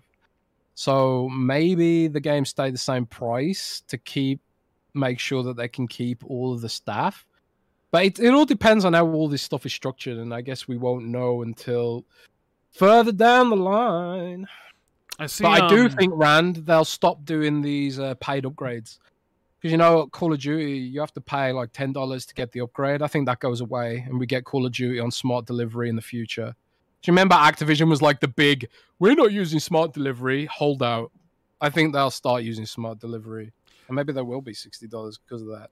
Uh, don't know. Jason Schreier just tweeted something out uh, from behind the scenes info on Microsoft Activision, and it, uh, from an article he goes in an interview, Kotick, uh, Bobby Kotick said the deal has nothing to do with the controversy surrounding Activision or calls for him to step down, and that Spencer reached out to him last year. A person familiar with the discussions who was not authorized to speak publicly said Microsoft looked at Activision's situation, given all the negative attention and pressure on Kotick, and wondered if the beleaguered CEO would be willing to do a deal. Kotick initially didn't want to sell, according to another person familiar with the talks, and also put the word out to see if any other company would outbid Microsoft. But at that point, Kotick had little leverage with his board amid the ongoing public scrutiny at his company. Wow. Who else was going to outbid Microsoft? Nobody. What, Apple? Amazon. Amazon? Like, what is Amazon going to do with Apple that? Has, Apple has two hundred billion dollars in cash. Um, so Apple could have done it, maybe. So, I don't know. crazy absolutely man. crazy there's going to be so much information that comes out of this in the coming days and weeks it's it's going to be i would be making a lot of videos because this is so interesting um the intern of war says starcraft would really bring in the korean market Lou said what says make COD exclusive to help push console sales. They have a trifecta, Series S cheapest console, Game Pass, and COD. It's a casual's dream. Mm, that's interesting, Jez, right there, right? Uh, Onyx says BlizzCon is back, baby. Bravo Kilo says uh, Xbox Xbox out here making Ready Player One a reality. Turbo says when they add the back catalog, how many games are we talking? Hundreds? Just the hits? How far back would you like to see? I mean, I don't know, like all the COD games that are essentially there, any of the you know uh, uh, Crash Bandicoot games, maybe a bunch of you know games hit Game Pass PC like StarCraft One and Two. Jez, do you think World of Warcraft com- finally comes over to console then, as well? Well, there's there's always been rumors about this because I know this year with this recent WoW expansion, um, uh, with this recent WoW expansion, it's uh they added Xbox APIs to the for controller support, so you can play World of Warcraft with an Xbox controller and even the Xbox uh, accessibility controller, which is um strange, right? So like the the the capability to do it is there potentially the the main body of work revolves around the fact that World of Warcraft's engine is really CPU based rather than GPU based because it's a very old game, and also the UI is um, designed to be customized, and even the gameplay revolves around UI mods now. So there are potentially some issues to solve, and like, will they have separate servers or will they have, you know, uh, mixed servers and that kind of thing? But I do think it's an obvious way for WoW to expand in a world where it's probably reached capacity on PC. WoW is in decline, and probably a console version will bring in a huge amount of new players. But I suppose we'll have to wait and see. Um, I believe it's going to happen though, because it gives Microsoft an answer to Final Fantasy 14, which is PlayStation 5 exclusive, PlayStation 4 exclusive and 5 exclusive, and also gives them an answer to Genshin Impact potentially, which is also PlayStation exclusive. So, um, I think I think we will see World of Warcraft on Xbox. I really do. Yeah. Uh, John Carroll with the one dollar super chat. Thank you. Uh, Dub says, "What a news day to happen on my birthday." Well, happy birthday, Dub. Curious to see what happens with Blizzard's IP, particularly. Also, ho- hope Toys for Bob remakes some classic rare IP. Installation 7 says Rand, Grubb mentioned earlier he expects Sony to buy a big publisher this year, possibly Square. Do you think Xbox has pressure to get Crystal sooner? Well, I mean, if they buy Square before uh, Square sells Crystal Dynamics to Xbox, then yeah, I mean, I get, I get, I don't know, I don't know what has changed. Like, like me and Jez were just talking about it, it could be that Xbox is off the market for any for for buying anybody anytime soon, or maybe they aren't. And you know, what is Sony's response going to be? Like, they already basically have Square in their back pocket. Like, none of the Final Fantasy games or any of their Japanese games are coming to Xbox. Like, is it worth it to Sony to essentially buy Square Enix when they get all their games essentially exclusive anyways for years? Would a better uh, purchase be Capcom for them? I don't know. And maybe this does light a fire under Sony, and they're like, you know what? You, you're taking away this, then we're taking away, well, nothing essentially because they. Where's Final Fantasy VII remake? Where's remake two? Where's Forspoken? Where's Final Fantasy 16? Those games are already exclusive to PlayStation. Yeah. Buying Square I, Enix doesn't really get them much. Uh, you know, like I, I don't know. I honestly have no idea what how Sony responds to this. Really, you know, like maybe they merge with another publisher or something similar to what Activision did, like merge with EA or something like that. I don't know. It's it's just really strange to think about where they go from here. I think they can they can raise money probably, and they can buy like some big big ish publishers. I think I'm sure I read somewhere that Sony has a decent amount of cash on hand as, as well. Because don't forget, they're very old. They're a very old company that's sort of had time to to stack money and make their own investments and stuff like that. But I don't know how Sony responds. Like, do they need to respond? They're currently number one, even even after this acquisition merger. Sony's still number one for revenue for gaming. Well, ten. So I thought no, Sony's Sony's no, number one. I'm pretty sure Tencent's number one in gaming. Are you revenue. sure about that? Are you sure 90% about that? sure. Yes. I'm pretty sure Sony's number one, and then Tencent's number two. I'm pretty sure Tencent's number one in regards to revenue, and Sony's number two. I thought I thought we are talking about. I mean, Tencent's bigger as a company, but I'm pretty sure Sony's. Well, I don't know. Either way, they're one, two. Either way, they're both bigger one. than Microsoft. Yeah. Yeah. I don't know. Um, I'm sure somebody in the chat will let us know which one's bigger. Um, well, we got, John Carroll says Charlie Intel has already contacted lawmakers. They are really shook that they may not be Sony focused anymore. Traybone says, I think putting their IPs into streaming TV shows is next, but we should get the old Spider Man, Wolverine, and Ultimate lines back and pat now, right? Um, uh, I I wonder what the licensing issues for those games would be. Interesting. I didn't really think about that. Uh, Chinook Guy says, breaking news, Microsoft has just purchased E3. This event will be changing from this point, and the name is changing to X3, Xbox Extra Expo. uh, Drawn says, I hope they buy Take Two. I doubt that happens at this point, but never doubt Phil Spencer and Satya Nadella. Who knows? Pixelbit G says, remember some of the some of remember some swore Microsoft would play nice over seven billion. Good luck. They won't share after spending 70 billion. Most of these games will be Game Pass only. Uh, Joel Reed says if Phil can do for Activision Blizzard what he did for Xbox, this is huge, and 70 billion is cheap.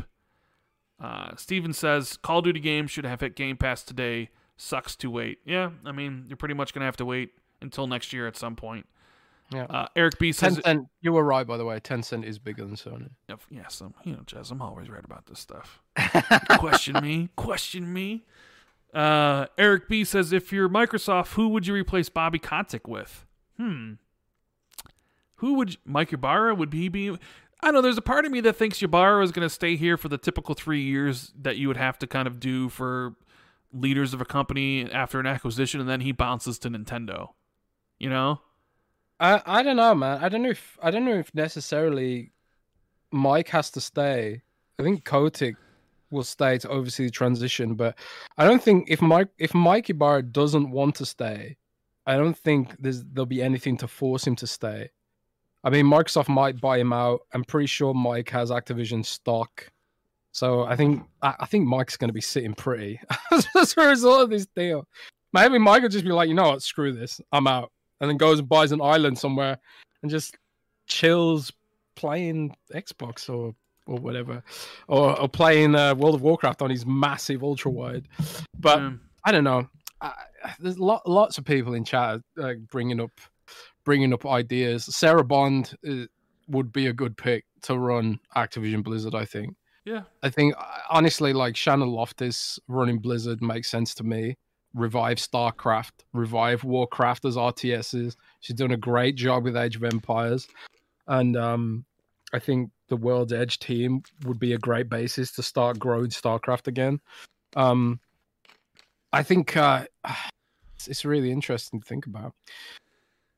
It certainly is. Um, geez, Games for Fun says Nadella and Spencer can now legally walk around without pants since they've swung their 70 billion junk around, proving they can no longer fit in jeans. Yeah, crazy. Uh, Craig says Sega or Capcom next. Well, Jez will go for Capcom. Uh, he'll, he'll always be standing I'll for Capcom. Capcom. Yeah. Uh, I might, I might have said bef- before this, I might have said Sega for the mobile angle and for Sonic, but now they've got Crash, Bandicoot, and King and Skylanders. I don't think they need Sega anymore. Mhm. Frankly, No I think you get Cap. I don't think you need Sega. I think you get Capcom for the Japanese stuff. For for the Japanese IP like Monster Hunter. Monster Hunter is absolutely massive in Japan. I don't think I, I need to elaborate further on that. And I think you also get Resident Evil, which is obviously popular in Japan as well. I think and Devil May Cry and stuff like that. I think Capcom, now that they own Activision, Capcom is objectively a better buy. But I don't know. I don't think that'll happen. But then again, I wouldn't have thought this would happen. Who knows who's next, man? Maybe I they'll mean- buy Manscaped. Twenty percent off with the code XB2. Yeah. Uh, Steven says, any chance it gets turned down due to monopoly laws? I mean, I guess there's always a chance, you know, but Apparently, Joe Joe Joe Biden. Is it Mhm. Biden or Biden? Joe Biden. Joe Biden's press secretary said no comment when asked Mm. about the acquisition and said the Department of Justice will investigate.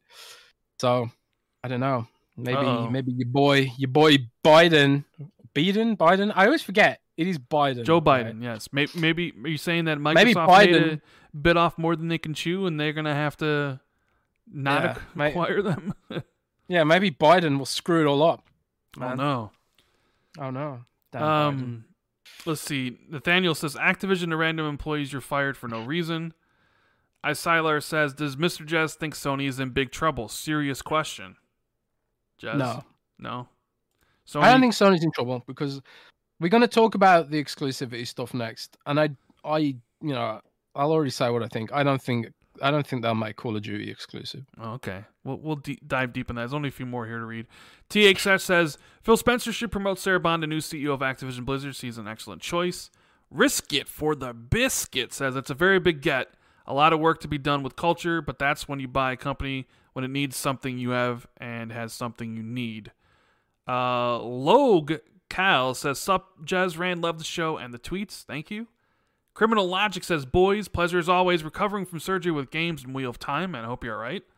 Surgery's never pleasant, but hey, Wheel of Time and gaming is uh, to help you heal. Was this the right play for this amount of money? Do we get Cry, uh, Crytek, Crystal Dynamics, Interactive, Warner Warner Brothers? I mean, that's that's that's a question that we were kind of discussing. I mean, maybe the, some of those don't want to sell, and no matter for any amount of money. Uh, maybe this was just too good an opportunity to pass up because of the dwindling stock price, and you could really get a mobile publisher, a PC developer, and Blizzard and Call of Duty, and it just was like this is the play to make, regardless if you could get Warner Brothers or any of the other ones, you know. Uh, El Nihito says Microsoft Gaming can have a stellar Smash Brothers like game. Risky for the Biscuit says Microsoft will acquire Crystal Dynamics 100%. IO Interactive, uh, 50%. Ultra Watt says, So, boys, the question now is Microsoft done? I don't think they're done. And I don't think, and Jez says he doesn't think they're done either. Uh, T Tot Tucker says, Just turned in whatever I missed. Quick recap. Oh, you know, Phil Spencer spending $70 billion to acquire Activision Blizzard and controlling Call of Duty and Diablo and Overwatch and all this stuff, and people are suddenly becoming lawyers on Twitter and talking about monopolies and all this all this interesting things. Uh, that's that's what you're missing. Or Have you ever what- played Monopoly? I've played Good game. Monopoly, yeah. Eagles fan Good game. Uh, "Did Phil do it again with Activision in the background of one of his interviews? Is Phil dropping hints for things to come with background props? Supposedly, Jez, there's a picture of Phil recently in his office with an Activision logo behind him on his left shoulder. Have you seen that? I saw that, but I thought it was Photoshop. was it didn't- Photoshop? It didn't- didn't, seem like it was. I don't know. Or maybe Find it out. wasn't. I don't know. Find out, Jez. Find the picture. Take a look at it. Is it true? Do you want me to zoom in and examine the pixels? Yeah. Uh, Bright Oh Tundra God. says this was a hectic surprise, gents. The copium in the coming days will be flowing hard. Hashtag fire Bobby Kotick. Uh, the Don CJG says, Do you think Microsoft are playing a game of asset denial to some extent? Stop the competition from grabbing big studios. I don't really think there was any way Sony was going to buy Activision Blizzard, so I don't think there was asset denial there. But maybe Tencent. I don't know. Maybe it's possible Tencent was sniffing around, and I mean, who who knows who was sniffing around Activision? Um, Lydia says, "Don't forget Amy Hood, CFO, holds the Microsoft purse." Darren says, hoping for the entire Activision catalog, including DLC, comes to Game Pass. Even 360 COD games DLC are still full price and hardly ever go on sale. Hey, you said, do you guys still think Warner Brothers could be possible? Probably unlikely at this point. Hunter Smith. I don't think Warner Brothers is happening now. Yeah. I Hunter- do not think that's happening. Hunter Smith says, Have you all talked about the new Microsoft gaming division with Phil being the CEO and what that could possibly mean just a promotion for Phil? Yeah, we talked a little bit about that. Um, I mean, it's just Phil is being rewarded, right? And does this mean Mm. the Xbox division is like gaming is being split out at all? Like, he's like CEO. Is anybody else at Xbox but or at, at, at Microsoft No. CEO? Like, he's the only one, Just right? Satya. Just Satya. Satya. So He's Satya no- and Phil there's- there's no- CEOs at Microsoft. There's It's no crazy. CEO of cloud at, at at at Microsoft, is there, or whatever? No, I don't. I don't think so. Maybe there is actually. Let me just double Yeah. check that. Uh, Bix says, CEO "I see people cloud, talking about. Crash Bandicoot and Spyro, but nobody seems to be mentioning they own Sekiro. I don't think they own Sekiro. They might own the publishing rights to it, but Sekiro, I believe, the IP is owned by From Software. AKA Havoc says, "I'm on the Game Pass diet. I'm eating good." Chris Murdoch says, "Came in late, but I'm wondering if you guys saw this coming, or if you're caught off guard as well." Um, I was caught Totally off off guard. guard. The only thing me and Jez kind of had inklings on was that we knew Microsoft was going to make a play in the mobile field at some point this year. That is something we both had heard. But I mean, I didn't expect it to be king alongside Activision. So yeah, I'm completely shocked in that regard. Um, Isilar says, I'm confident Japanese laws are widely different with acquisitions overall. Xbox might not be ever able to buy those studios. Uh, GTA ASC says, What franchise would you most likely see revised from the Activision Blizzard catalog? I'd have to look at their catalog, but Hexen, give Hexen to id Software, man. you want Oh, Hexen yes. back? Hexen, bring Hexen back. Hexen was a sort of like uh, it's like a medieval Doom with magic and wizards and demons and, sh- and stuff. Bas- basically, describing it at its most sim- simple form. And uh, Activision owns it. Um, I'd also like to see more Sekiro. Um, Mhm. even though I, I barely played the first one, I just think Sekiro would be the the Xbox Bloodborne, you know, the from the, the exclusive from software game for, for Xbox. I think that'd be cool. I honestly want to see him do more with Skylanders, but purely not because I care about Skylanders personally, but I've got so many friends with kids who are like, Jez, does this mean Skylanders will start coming back? Because Skylanders sort of fell off fell off a cliff at some point.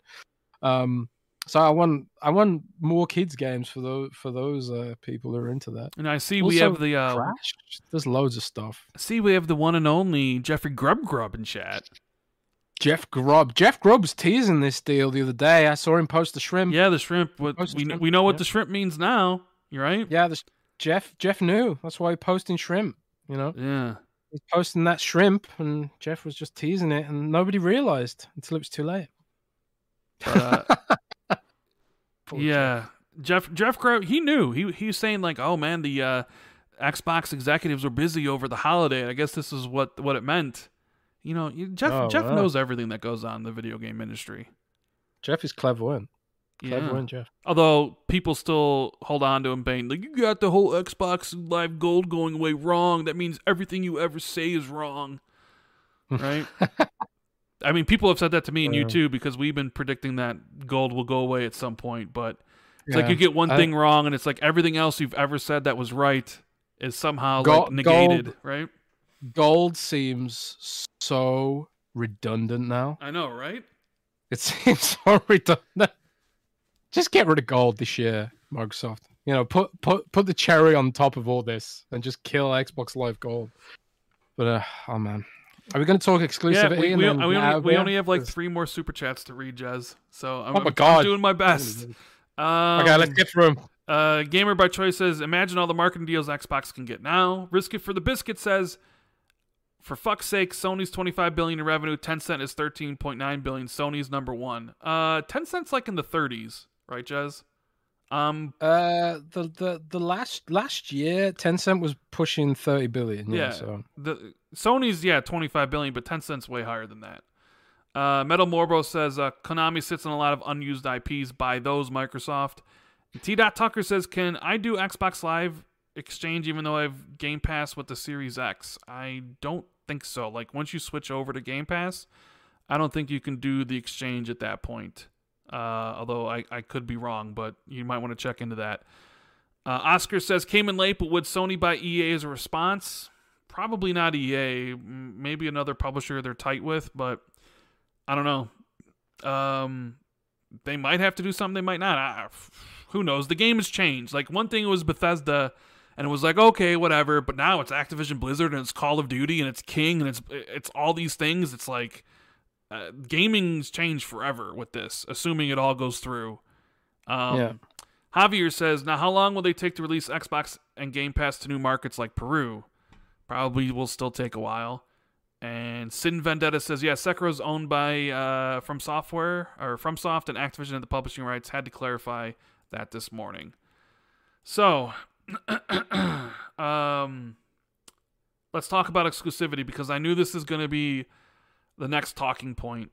Essentially, it a just like, Crusader Crusader just sorry, just before we get into that, Crusader just dropped me a DM to remind me that LinkedIn has a CEO and that's not a separate company. That is part of Microsoft. yeah. so I did see Jeff said they're not spinning it off. So um, Xbox. So yeah. Um. Well, see, Charlie Intel says Wall Street Journal says Microsoft CEO approached Activision in November about the deal, and Phil Spencer said he would only acquire if the workplace situation was improving. So yeah, okay. mm, East Texas Alice says over 3,000 people in the chat. Hit that like button for Mr. Randall Muted slash Insider and Jez, everybody. That's right. We have 3,200 people watching right now. Hit that like button if you're enjoying the show and subscribe if you're new. Uh, big news day. And now we're going to talk about exclusivity because, well, this is. This is what everyone's going to want to know. We, we we spent six months talking about this in regards to Bethesda exclusivity. Me and you were firm from day one that those games would be exclusive and maybe the multiplayer games like MMOs or whatever or any sort of stuff like that would remain on PlayStation and be updated. And we ended up being right. I thought it was clear as day. Um this however has you thinking a little bit differently. 70 billion dollars is changing Jez's mind here because when we were talking earlier Jez is like, "Listen, Call of Duty's too huge. It's too um pervasive. It's too like everywhere and it makes so much money on microtransactions being on PC, PlayStation and Xbox that like the hit Xbox would take from removing it from PlayStation would be too vast and that they wouldn't do it. So, Jez, talk about what you think exclusivity looks like whenever this deal goes through and Microsoft actually has control of Activision. How do you feel it all breaks down? I personally think I don't think Call of Duty will go exclusive to Xbox. I could be wrong, but I kind of feel like Call of Duty is your Minecraft allegory. It's got a Call of Duty mobile game, it's got a huge amount of microtransactions, it's got a huge player base on PlayStation, and the whole game is designed around ongoing engagement, ongoing microtransactions. And because of the microtransactions, it's not really something you could put on xCloud and just say, just play it on xCloud. Because Google and Apple will want to take a cut of those microtransactions if Microsoft tries to put it on xCloud via the Google Play Store, for example. If you notice, a lot of the games on the Google Play Store via Xbox Game Pass, they either have their storefronts disabled or they are games without microtransactions. So, because of that, because of the way the game is modeled and designed, I don't think Microsoft will take Call of Duty off PlayStation personally. I think it's just like Minecraft. It, it benefits from having such a high profile, high visibility across every platform. I don't think they'll take it off. I could be wrong. I could be wrong, but I don't think we'll see Call of Duty go exclusive. See, How okay, go ahead. Continue. Continue. Sorry I for was- cutting you off. I, I was going to say games that don't have so many microtransactions involved in them, I think will go exclusive. I would not be surprised if Diablo 4 goes exclusive to Xbox because it is a game that would work really well on touch devices. It's got a fixed camera perspective. They can put it on xCloud. They can take the store off it because you know it's going to have a store. And I think Diablo 4 could go exclusive. I think there's a there's a chance Overwatch could go exclusive because it's gonna have a PVE component. Overwatch One is compatible with Overwatch Two, so it's not like they're cutting off the PlayStation base completely. So I think Overwatch Two could go exclusive because it's mostly a PV PV expansion anyway. It's not really, you know, the games the the, the multiplayer is going to be identical to Overwatch One. It's just going to have new heroes. So personally, I think a lot of Blizzard's games will go exclusive. I don't think you'll see Warcraft. If they make World of Warcraft a console, I don't think that will go to PlayStation because it's never been on PlayStation. If StarCraft comes to console, I don't think that'll be on PlayStation either, or Heroes of the Storm. I think single player games like Crash Bandicoot 5, if they do one of those, I don't think that'll go to PlayStation because they can just put on Xcloud and say play it there. But I think Call of Duty is too damn big, man. I think Call of Duty me- is too damn big. What a, are I don't know this for sure because I'm not a PC gamer. Are Blizzard games also on Steam or are they only on BattleNet? They're only on BattleNet. Do you think you think they'll bring like Diablo and Overwatch to Steam then? No, You think they're going to keep them so. on BattleNet? You think they're not going to put their games on Steam? no, they don't have to. They don't have to give. BattleNet is so big that they kind of don't need to give Steam a cut. So I don't think they'll put them on Steam. It's not like Microsoft trying to build up the Xbox app because the Xbox app is terrible. Nobody wants to use it. It's super damn slow, and it's it's a mess. Whereas BattleNet has had a lot of a lot of development poured into it. It has a chat system. You can send gifs and stuff through it. It's it's almost a social network in of itself, a bit like Steam. BattleNet is more Steam-like. It's fast, it works, whatever. I don't think they'll move those games to Steam. I think they'll stay on BattleNet. Um, I wouldn't be surprised if Microsoft starts. I wouldn't be surprised if Microsoft puts Xbox Game Pass itself into BattleNet because BattleNet is miles ahead of Xbox, the Xbox app. But I don't know. Could be wrong. So Maybe they will bring it to Steam. Maybe maybe this is Microsoft's way of being like, one day we want to acquire Steam as well. No, that will raise antitrust like, questions. I think. So but- here's what I think, and I said it in my video, so some of you guys watching may already know. And I kind of I said it in my video, and then I saw Jeff Grubb say it, and I 100% agree with him. So I think you're wrong about Call of Duty, Jez. Hmm, I think maybe, maybe I think Warzone stays multi-platform. It's free to Ah. play, and they can keep Call of Duty And remember, Warzone is continually updated. There isn't really a new version, right? And That's Xbox true. is all about supporting games that are already on the platform, and Warzone is just something that exists. So I think Warzone stays on PlayStation, and you have all the microtransactions for that. But the yearly or every other year Call of Duty that comes out, so whether it won't be this year, obviously, because the deal's not going to go through. So say it's the Call of Duty in 2023, maybe it's the start of Call of Duty in 2024. I believe the Call of Duty that has the campaign and the regular multiplayer and the co-op that you pay 60 $70 for, I think that becomes exclusive day one in Game Pass with Warzone remaining multi-platform on PlayStation. Maybe they even swing it to put it on Switch.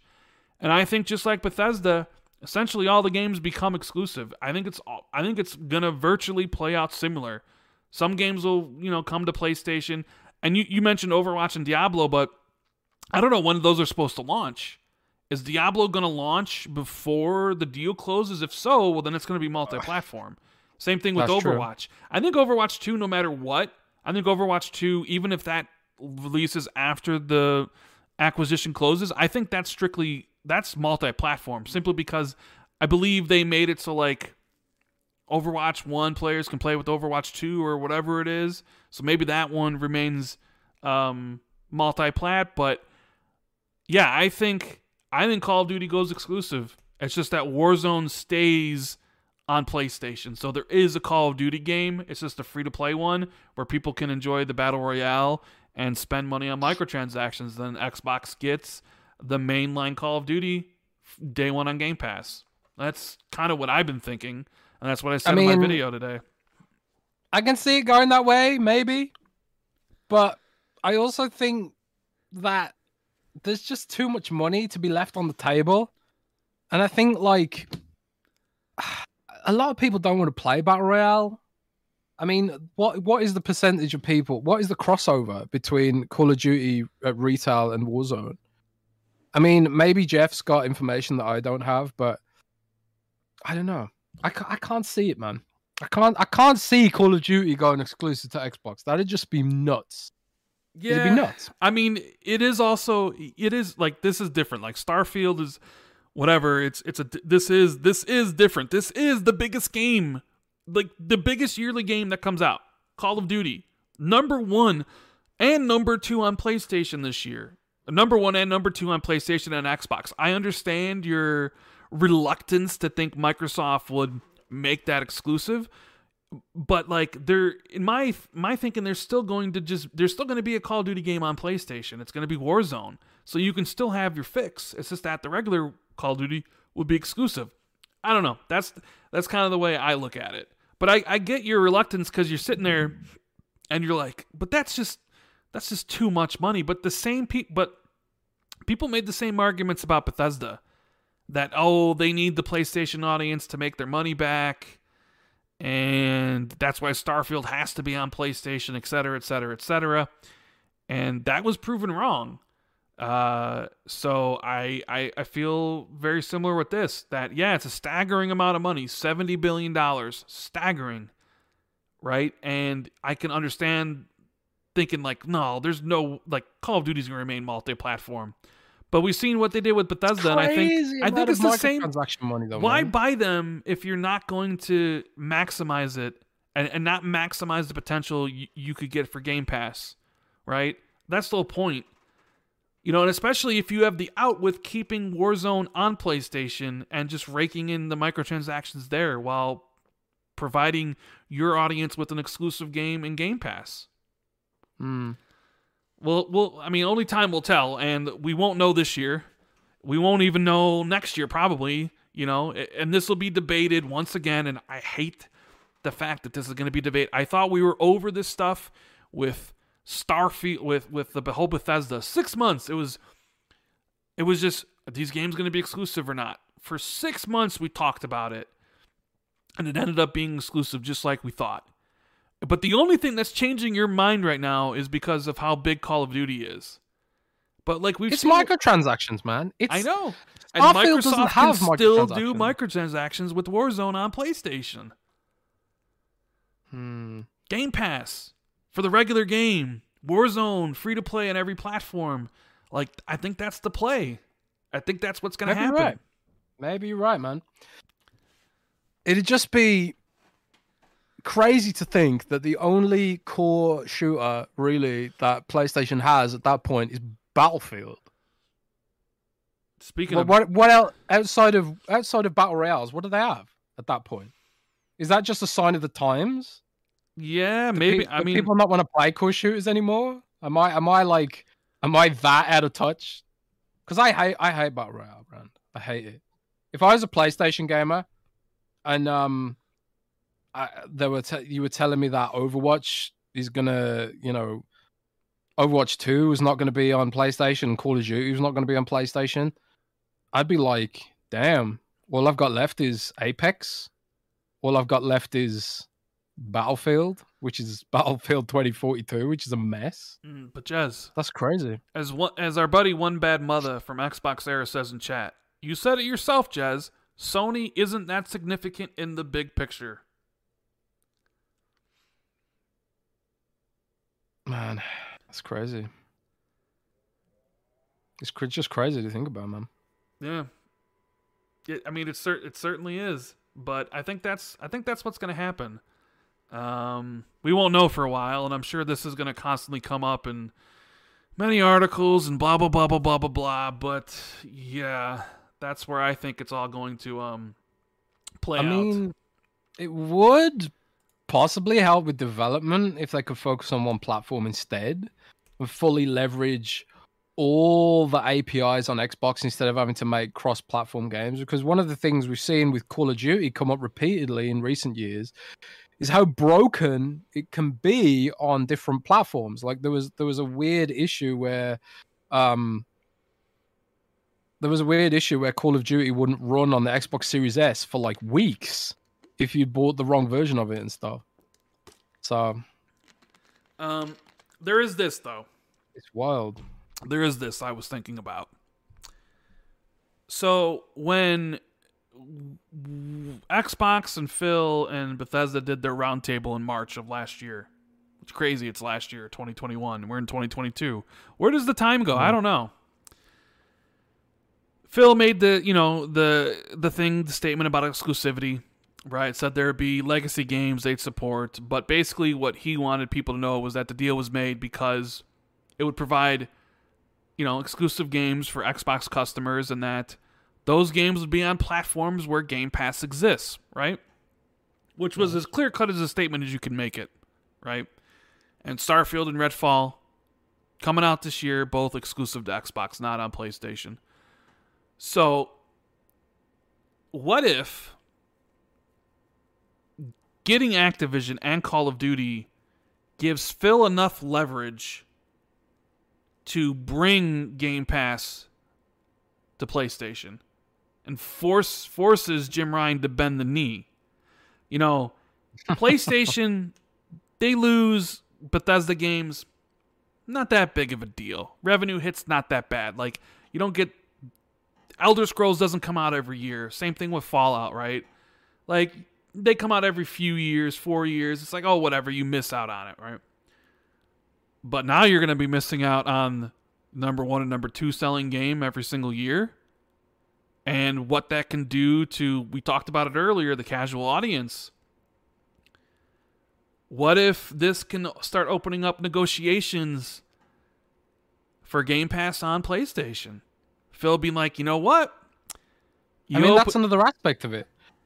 But it's it's also kind of like, do you really need to take play take Call of Duty away from PlayStation in a world where you can't sell consoles fast enough?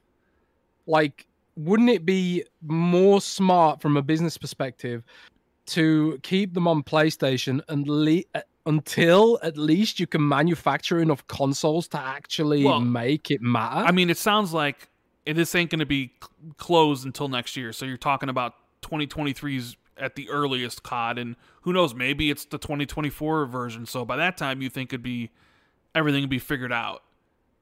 But I mean, we know Microsoft's goal is to get Game Pass everywhere, and Call of Duty is a big leverage point. And so all you gotta say is, "Hey Jim, you just bend that knee for a little bit. just get down on that knee, bend it to me, and you know what? Oh Not only will I give you back Call of Duty, I'll give you back the Bethesda games, and we'll even throw it in there. How about we'll throw in some Xbox Game Studios? All we want is Game Pass on PlayStation. That's it. That's it. That's all we want. It's I mean. I doubt it would happen, but that is an interesting leverage point. I mean, what other game could could have that sort of pull? And the only one is is Call of Duty. Like, sure, Grand Theft Auto might be bigger, but Grand Theft Auto comes out once in a blue moon. Call of Duty is every year, you know. So Man, I don't know. I mean, I guess we'll see, right? Like a lot of people are saying in chat, like, "Oh man, this will bring this will bring the this will bring a new audience to Xbox." But it's like, what Xboxes? You can't buy an Xbox right now, so you know it's it's sort of weird, right? I think this is gonna this is gonna this is Bethesda. When Microsoft purchased Bethesda, it had an impact. It had an impact like lots of people suddenly thought, man, I have to start taking Xbox seriously again, and I really have to consider buying one. This is different. This is this is Call of Duty we're talking about. This is like a game lots of gamers buy every year without fail, and it's the only game they buy. And a lot of people ain't to want to play that on cloud, and they're not to be able to play on cloud because it's not to be able to have microtransactions in the cloud version. So, like, what the hell do you do? Do you, do you buy them as Series S? But even those are selling out pretty quickly. I don't know. I know Sony wouldn't put Sony wouldn't be putting them on Xbox if the shoe was on the other foot, but man, I don't know. It's just wild to think Call of Duty itself could go exclusive. But it is wild, but I think that's what's going to happen. Uh, in the right. super chat, we got Maybe Roman saying Fallout New Vegas remake one, please. A lot of people do want a Fallout New Vegas remake. Greg Carter says, "What if they use COD as the Trojan horse with Game Pass exclusivity, not just for subs, but to get players to press Sony on Game Pass on PlayStation?" Well, we just talked about that. I mean, here's the thing: people, I've seen a few people in chat say Game Pass will never come to PlayStation, but like, never say never, man. We've we've seen it. Like, never, you, I would never have thought this would happen. is a thing, and at the start of last generation, nobody thought it would happen. Nobody thought Xbox was going to buy Activision or Bethesda. Like there are things that people thought were never going to happen that have now happened. So Mm. I- I'm just saying, you never know. You never know what the future holds. So I, while I do think Game Pass on PlayStation is unlikely, I'm never going to say never because at this point, you you say that and then what? uh, Six months from now, they make some announcement welcoming Game Pass on PlayStation, and it's like, oh Jesus, you know. Um, Chaos Might says if I were Microsoft, I would replace Bobby Kotick with an ex Blizzard board member, such as one of the co-founders. Tom says, I think Warzone stays multi-plat. Mainline games will be exclusive. Basically, what happened with Bethesda, though I know it's not 100% apples to apples. Drawn says Warzone is going to be on PlayStation, but Call of Duty will be exclusive. The Don says uh, Microsoft should put Call of Duty a week or two early on Game Pass if it's not going exclusive. Could be an incentive to get into the ecosystem and bolster subscriptions. Richard says, in my opinion, you don't drop 70 billion on Activision Blizzard only to just have every COD release go to PlayStation. That doesn't make any sense. Uh, Metal Morbo says, BNet fully partially integrated with Xbox PC app. I think you said uh, they should do that, right, Jez? Yeah, the PC app is uh is an issue. yeah, definitely, definitely is an issue. Um, let's see what else we got here. Uh, Chinook guy says exclusivity will be determined by how vague Xbox and everyone involved is. Warlord says Jez is low key reviving the narrative from Bethesda deal. How are they going to recoup? Don't add that to the narrative. I def I never mentioned like how how are they going to recoup? They're going to recoup the money from via Azure more than Xbox. I'm just thinking like you know, it's just a crazy amount of money to leave on the table. I think. But you know, but the, Call of Duty microtransactions on PlayStation are a huge, huge driver of revenue, a huge driver. Yeah, And um, I don't know. I'm gonna I don't, I want to look at Sony's share price right now. should Take a look at uh, Microsoft's and uh, Activision's. I think Activision's was up a lot today. Oh my god. Andrew's- Sony share price is down seven percent. Ooh. Andrew says, I'm just tired of this company wins and this company loses narrative. All three platform holders are all winning with different strategies. 100%. I agree with that. Drawn TJ says, Remember, COD was exclusive to Xbox in the early 2000s. Uh, very early 2000s, I think, yeah. I Siler says, Isn't Call of Duty a bigger moneymaker than Bethesda? Warzone makes a billion a month alone. I mean, Warzone is huge. Yeah.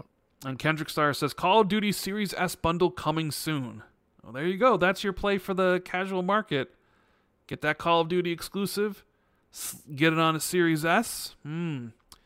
Supernova says, Is Jim Ryan going to complain about his shock to Tim Sweeney after the news of the acquisition? Hashtag Jimbo. And uh, thank you, Shaz, for the uh, super chat. I really appreciate it without a message. Um, I think the other bit of news that came out of this was 25 million subs for Game Pass. Yeah. What are your thoughts on that number? Well, I was expecting it to be higher. Funnily enough, I heard it was between 25 million and 30 million. Um, so I guess that was accurate. But um, I think this whole deal is going to change that stuff, man. But dude, let's not get into a full podcast. So there's only plenty to talk about this stuff. Okay, you want to take to some, go to bed. take some questions and get out of here? Yeah, let's take some question get out of here because it's midnight here and we Yeah. started late. We started and, late, um, and it's going we'll two hours. About, yeah, let's talk about Game Pass on Friday Yep. and whatever, what other, whatever other crazy news happens. Well, we might, you know, we'll, probably we're gonna do a show on Friday. Maybe we'll just grab some extra people to have like a big discussion about this, like we did for E3. We'll, think Yeah, about it, but we'll do the show on Friday. Put some questions in the chat uh, for us guys if you uh, have anything we want to answer before we get out of here because it's late for Jez. Thank you to the over three thousand people that tuned into the show for the almost the entire two hours. Uh, it's incredible. Um, if you enjoyed the show, make sure you hit the like button, subscribe. If uh, you're new here, because we're gonna be talking a lot about this moving forward. But yeah, Xbox Two this Friday. Installation Seven says on the flip side, if PlayStation Five gets gets a version of Game Pass, doesn't it make Xbox consoles have less value, especially if PS5 owners can play their games plus all Xbox exclusives? Well, I mean, they always talked about how console sales don't really matter. It's about subscriptions and all that other stuff and monthly active users, and it's about making money. So if Xbox can make money off of the PlayStation audience subscribing to Game Pass, like, look, I think if Jim Ryan came to Phil today and said, "We'll allow Game Pass on PlayStation 5," I think I think they make that deal happen, hundred percent. yeah, Um, uh, Shaz says Xbox Game Pass doesn't need to be on PlayStation. There are not many PlayStation Plus subscribers that will also pay for a Game Pass subscription. Uh, Elson says you on by Xbox Series X. Not only use Stadia now, so two ninety nine. Why not? Okay. So let's see. Let's see some of the questions we got here, Jez. Uh, did we know about the upcoming news? I didn't, and I don't think Jez did either. nope, didn't know a damn thing. Jason says, Jez said, I'm tired of shit. I want to go home. yeah, I'm sorry. I'm sorry, guys. It's just it's midnight here, and I think my girlfriend's mad at me Uh-oh. because she wants to go to bed. So Uh, Callie Rick says, Hey, Rand, do you think uh, Microsoft would save Raven Software, Radical Entertainment, or High Moon from the Call of Duty coal mines, or do you think those studios aren't salvageable anymore? That's a. I guess it really depends on what the plans are for Call of Duty. I mean, uh, until we know what that is, we don't really know. I would love to see High Moon and Raven make other games other than Call of Duty. So, I uh, I hope Yeah. I hope they do. Uh, Salmon says, "Is this relation acquisition bad for the relationship between EA and Xbox? I don't think EA is happy now. What do you think about that, Jez? About their relationships with other publishers?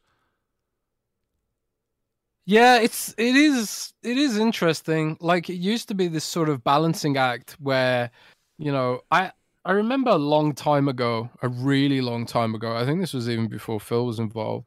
I was speaking to someone from Xbox and they were saying like, you know, back in the day we have to like sort of hold back a little bit because, you know, we want to work around what EA and Activision are doing and stuff like that and not sort of impact them.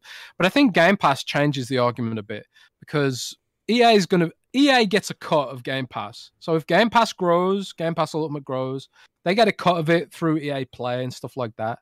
Maybe this is just a platform now, and maybe it'll actually be a good thing for EA if like there's more subscribers there. Maybe I don't know, but it is. Uh, you know, I can look at EA share price to see see how it's affected EA share price because it's interesting.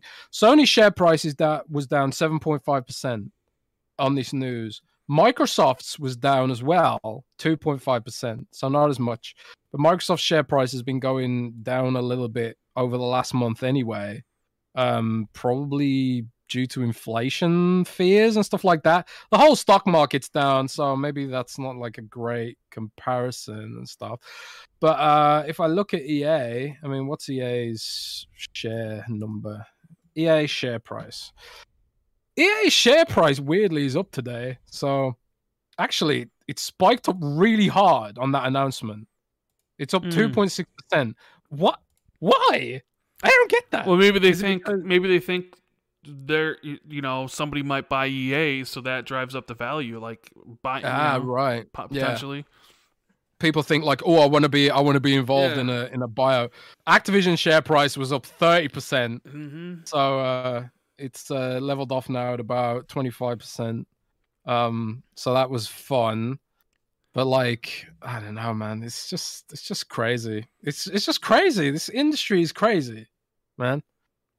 Um, stock drops for companies spending money on acquisitions. Yeah, Jeff Jeff is right. Like uh, Take Two's stock was down like a like crazy when um they announced the acquisition. Also because they diluted the shares and stuff like that. But I don't know. Junior S says buy Bitcoin. Buy Bitcoin. Game Pass Perry says, "Will older Activision games hit Game Pass soon?" Uh, probably not. Not until the deal closes. And once the deal closes, I think that's when you see them happen, just like they did with Bethesda. Uh. Icyler says EA should have bought EA. Sh- EA should have or EA should have been bought to save Battlefield for Christ's sake. I was looking on the most played game chart on Xbox yesterday, Jez, Mm. and Halo Infinite's still holding strong. It's like number five. Uh, Forza Horizon f- 5 is like number eight. Battlefield 2042, the Xbox One version was 46, and the Series X version was 47. It's almost out of the top 50, and the game is only, crazy. what, three months old? That is crazy. That is so crazy. Yeah. Uh, Battlefield One was in there for ages, like riding high. Even Battlefield Four didn't fall, Five didn't fall out that quick. I was, re- Um, I really wanted Battlefield 2042 to be my go-to shooter, but it's just not good. It's not a good game. The map designs are terrible. Darren says, "Hey, any thoughts about Gary Wood's tweet saying there's an even bigger gaming news to come?" I think he's joking, personally, but I don't know. Who yeah, knows? a lot of people said he's joking. Yeah. Mike says, uh, "Off topic. Do you see Xbox working with J.J. Abrams in the future? He started a gaming company called Bad Robot Games, and some companies are interested. Uh, I don't know. We'll have to wait and see on that one. Um, what else? We got any more here? Uh, I think that's it. I think that's it. Um, but yeah, I, I thank you guys so much for tuning in to the show, this uh, emergency podcast, Xbox buying Activision. We had over 3,000 people. Uh, and, you know, this will be going up on, you're going to be putting this up on uh, the podcast apps, right? Like uh, Yes, it will be. iTunes yeah. and all that stuff. Yeah. And uh, if you are watching on the podcast or listening on the podcast apps, thanks, Ton. We appreciate you. And uh, as you're leaving the show today, you know, head over to manscaped.com and check out some of the products. If, if you if you use our code XB2, it really does help the show. So um, if you've got time after the show, go and check out our sponsor. And also thanks Manscaped again for sponsoring this stuff. Yeah. And uh, yeah, And if you're if you're on Spotify, uh, you can actually leave us a voicemail, a question, uh, ask us something, and we'll be doing a podcast this week exclusive to the podcast app where we answer uh, all the people who sent in some questions. Uh, we'll be back on Friday to talk about everything uh, the week of gaming again, and probably this again. Uh, we'll you know think about getting other people to have a more rounded discussion. But thank you guys so much for all the support. It's been a crazy day. And I still have to do another podcast. I'll be on RDX podcast with Dealer and Tim Dog in a couple hours. So yay for me. I get to talk about this again. So uh, later, guys, and have a great rest of the day. Thanks, everybody.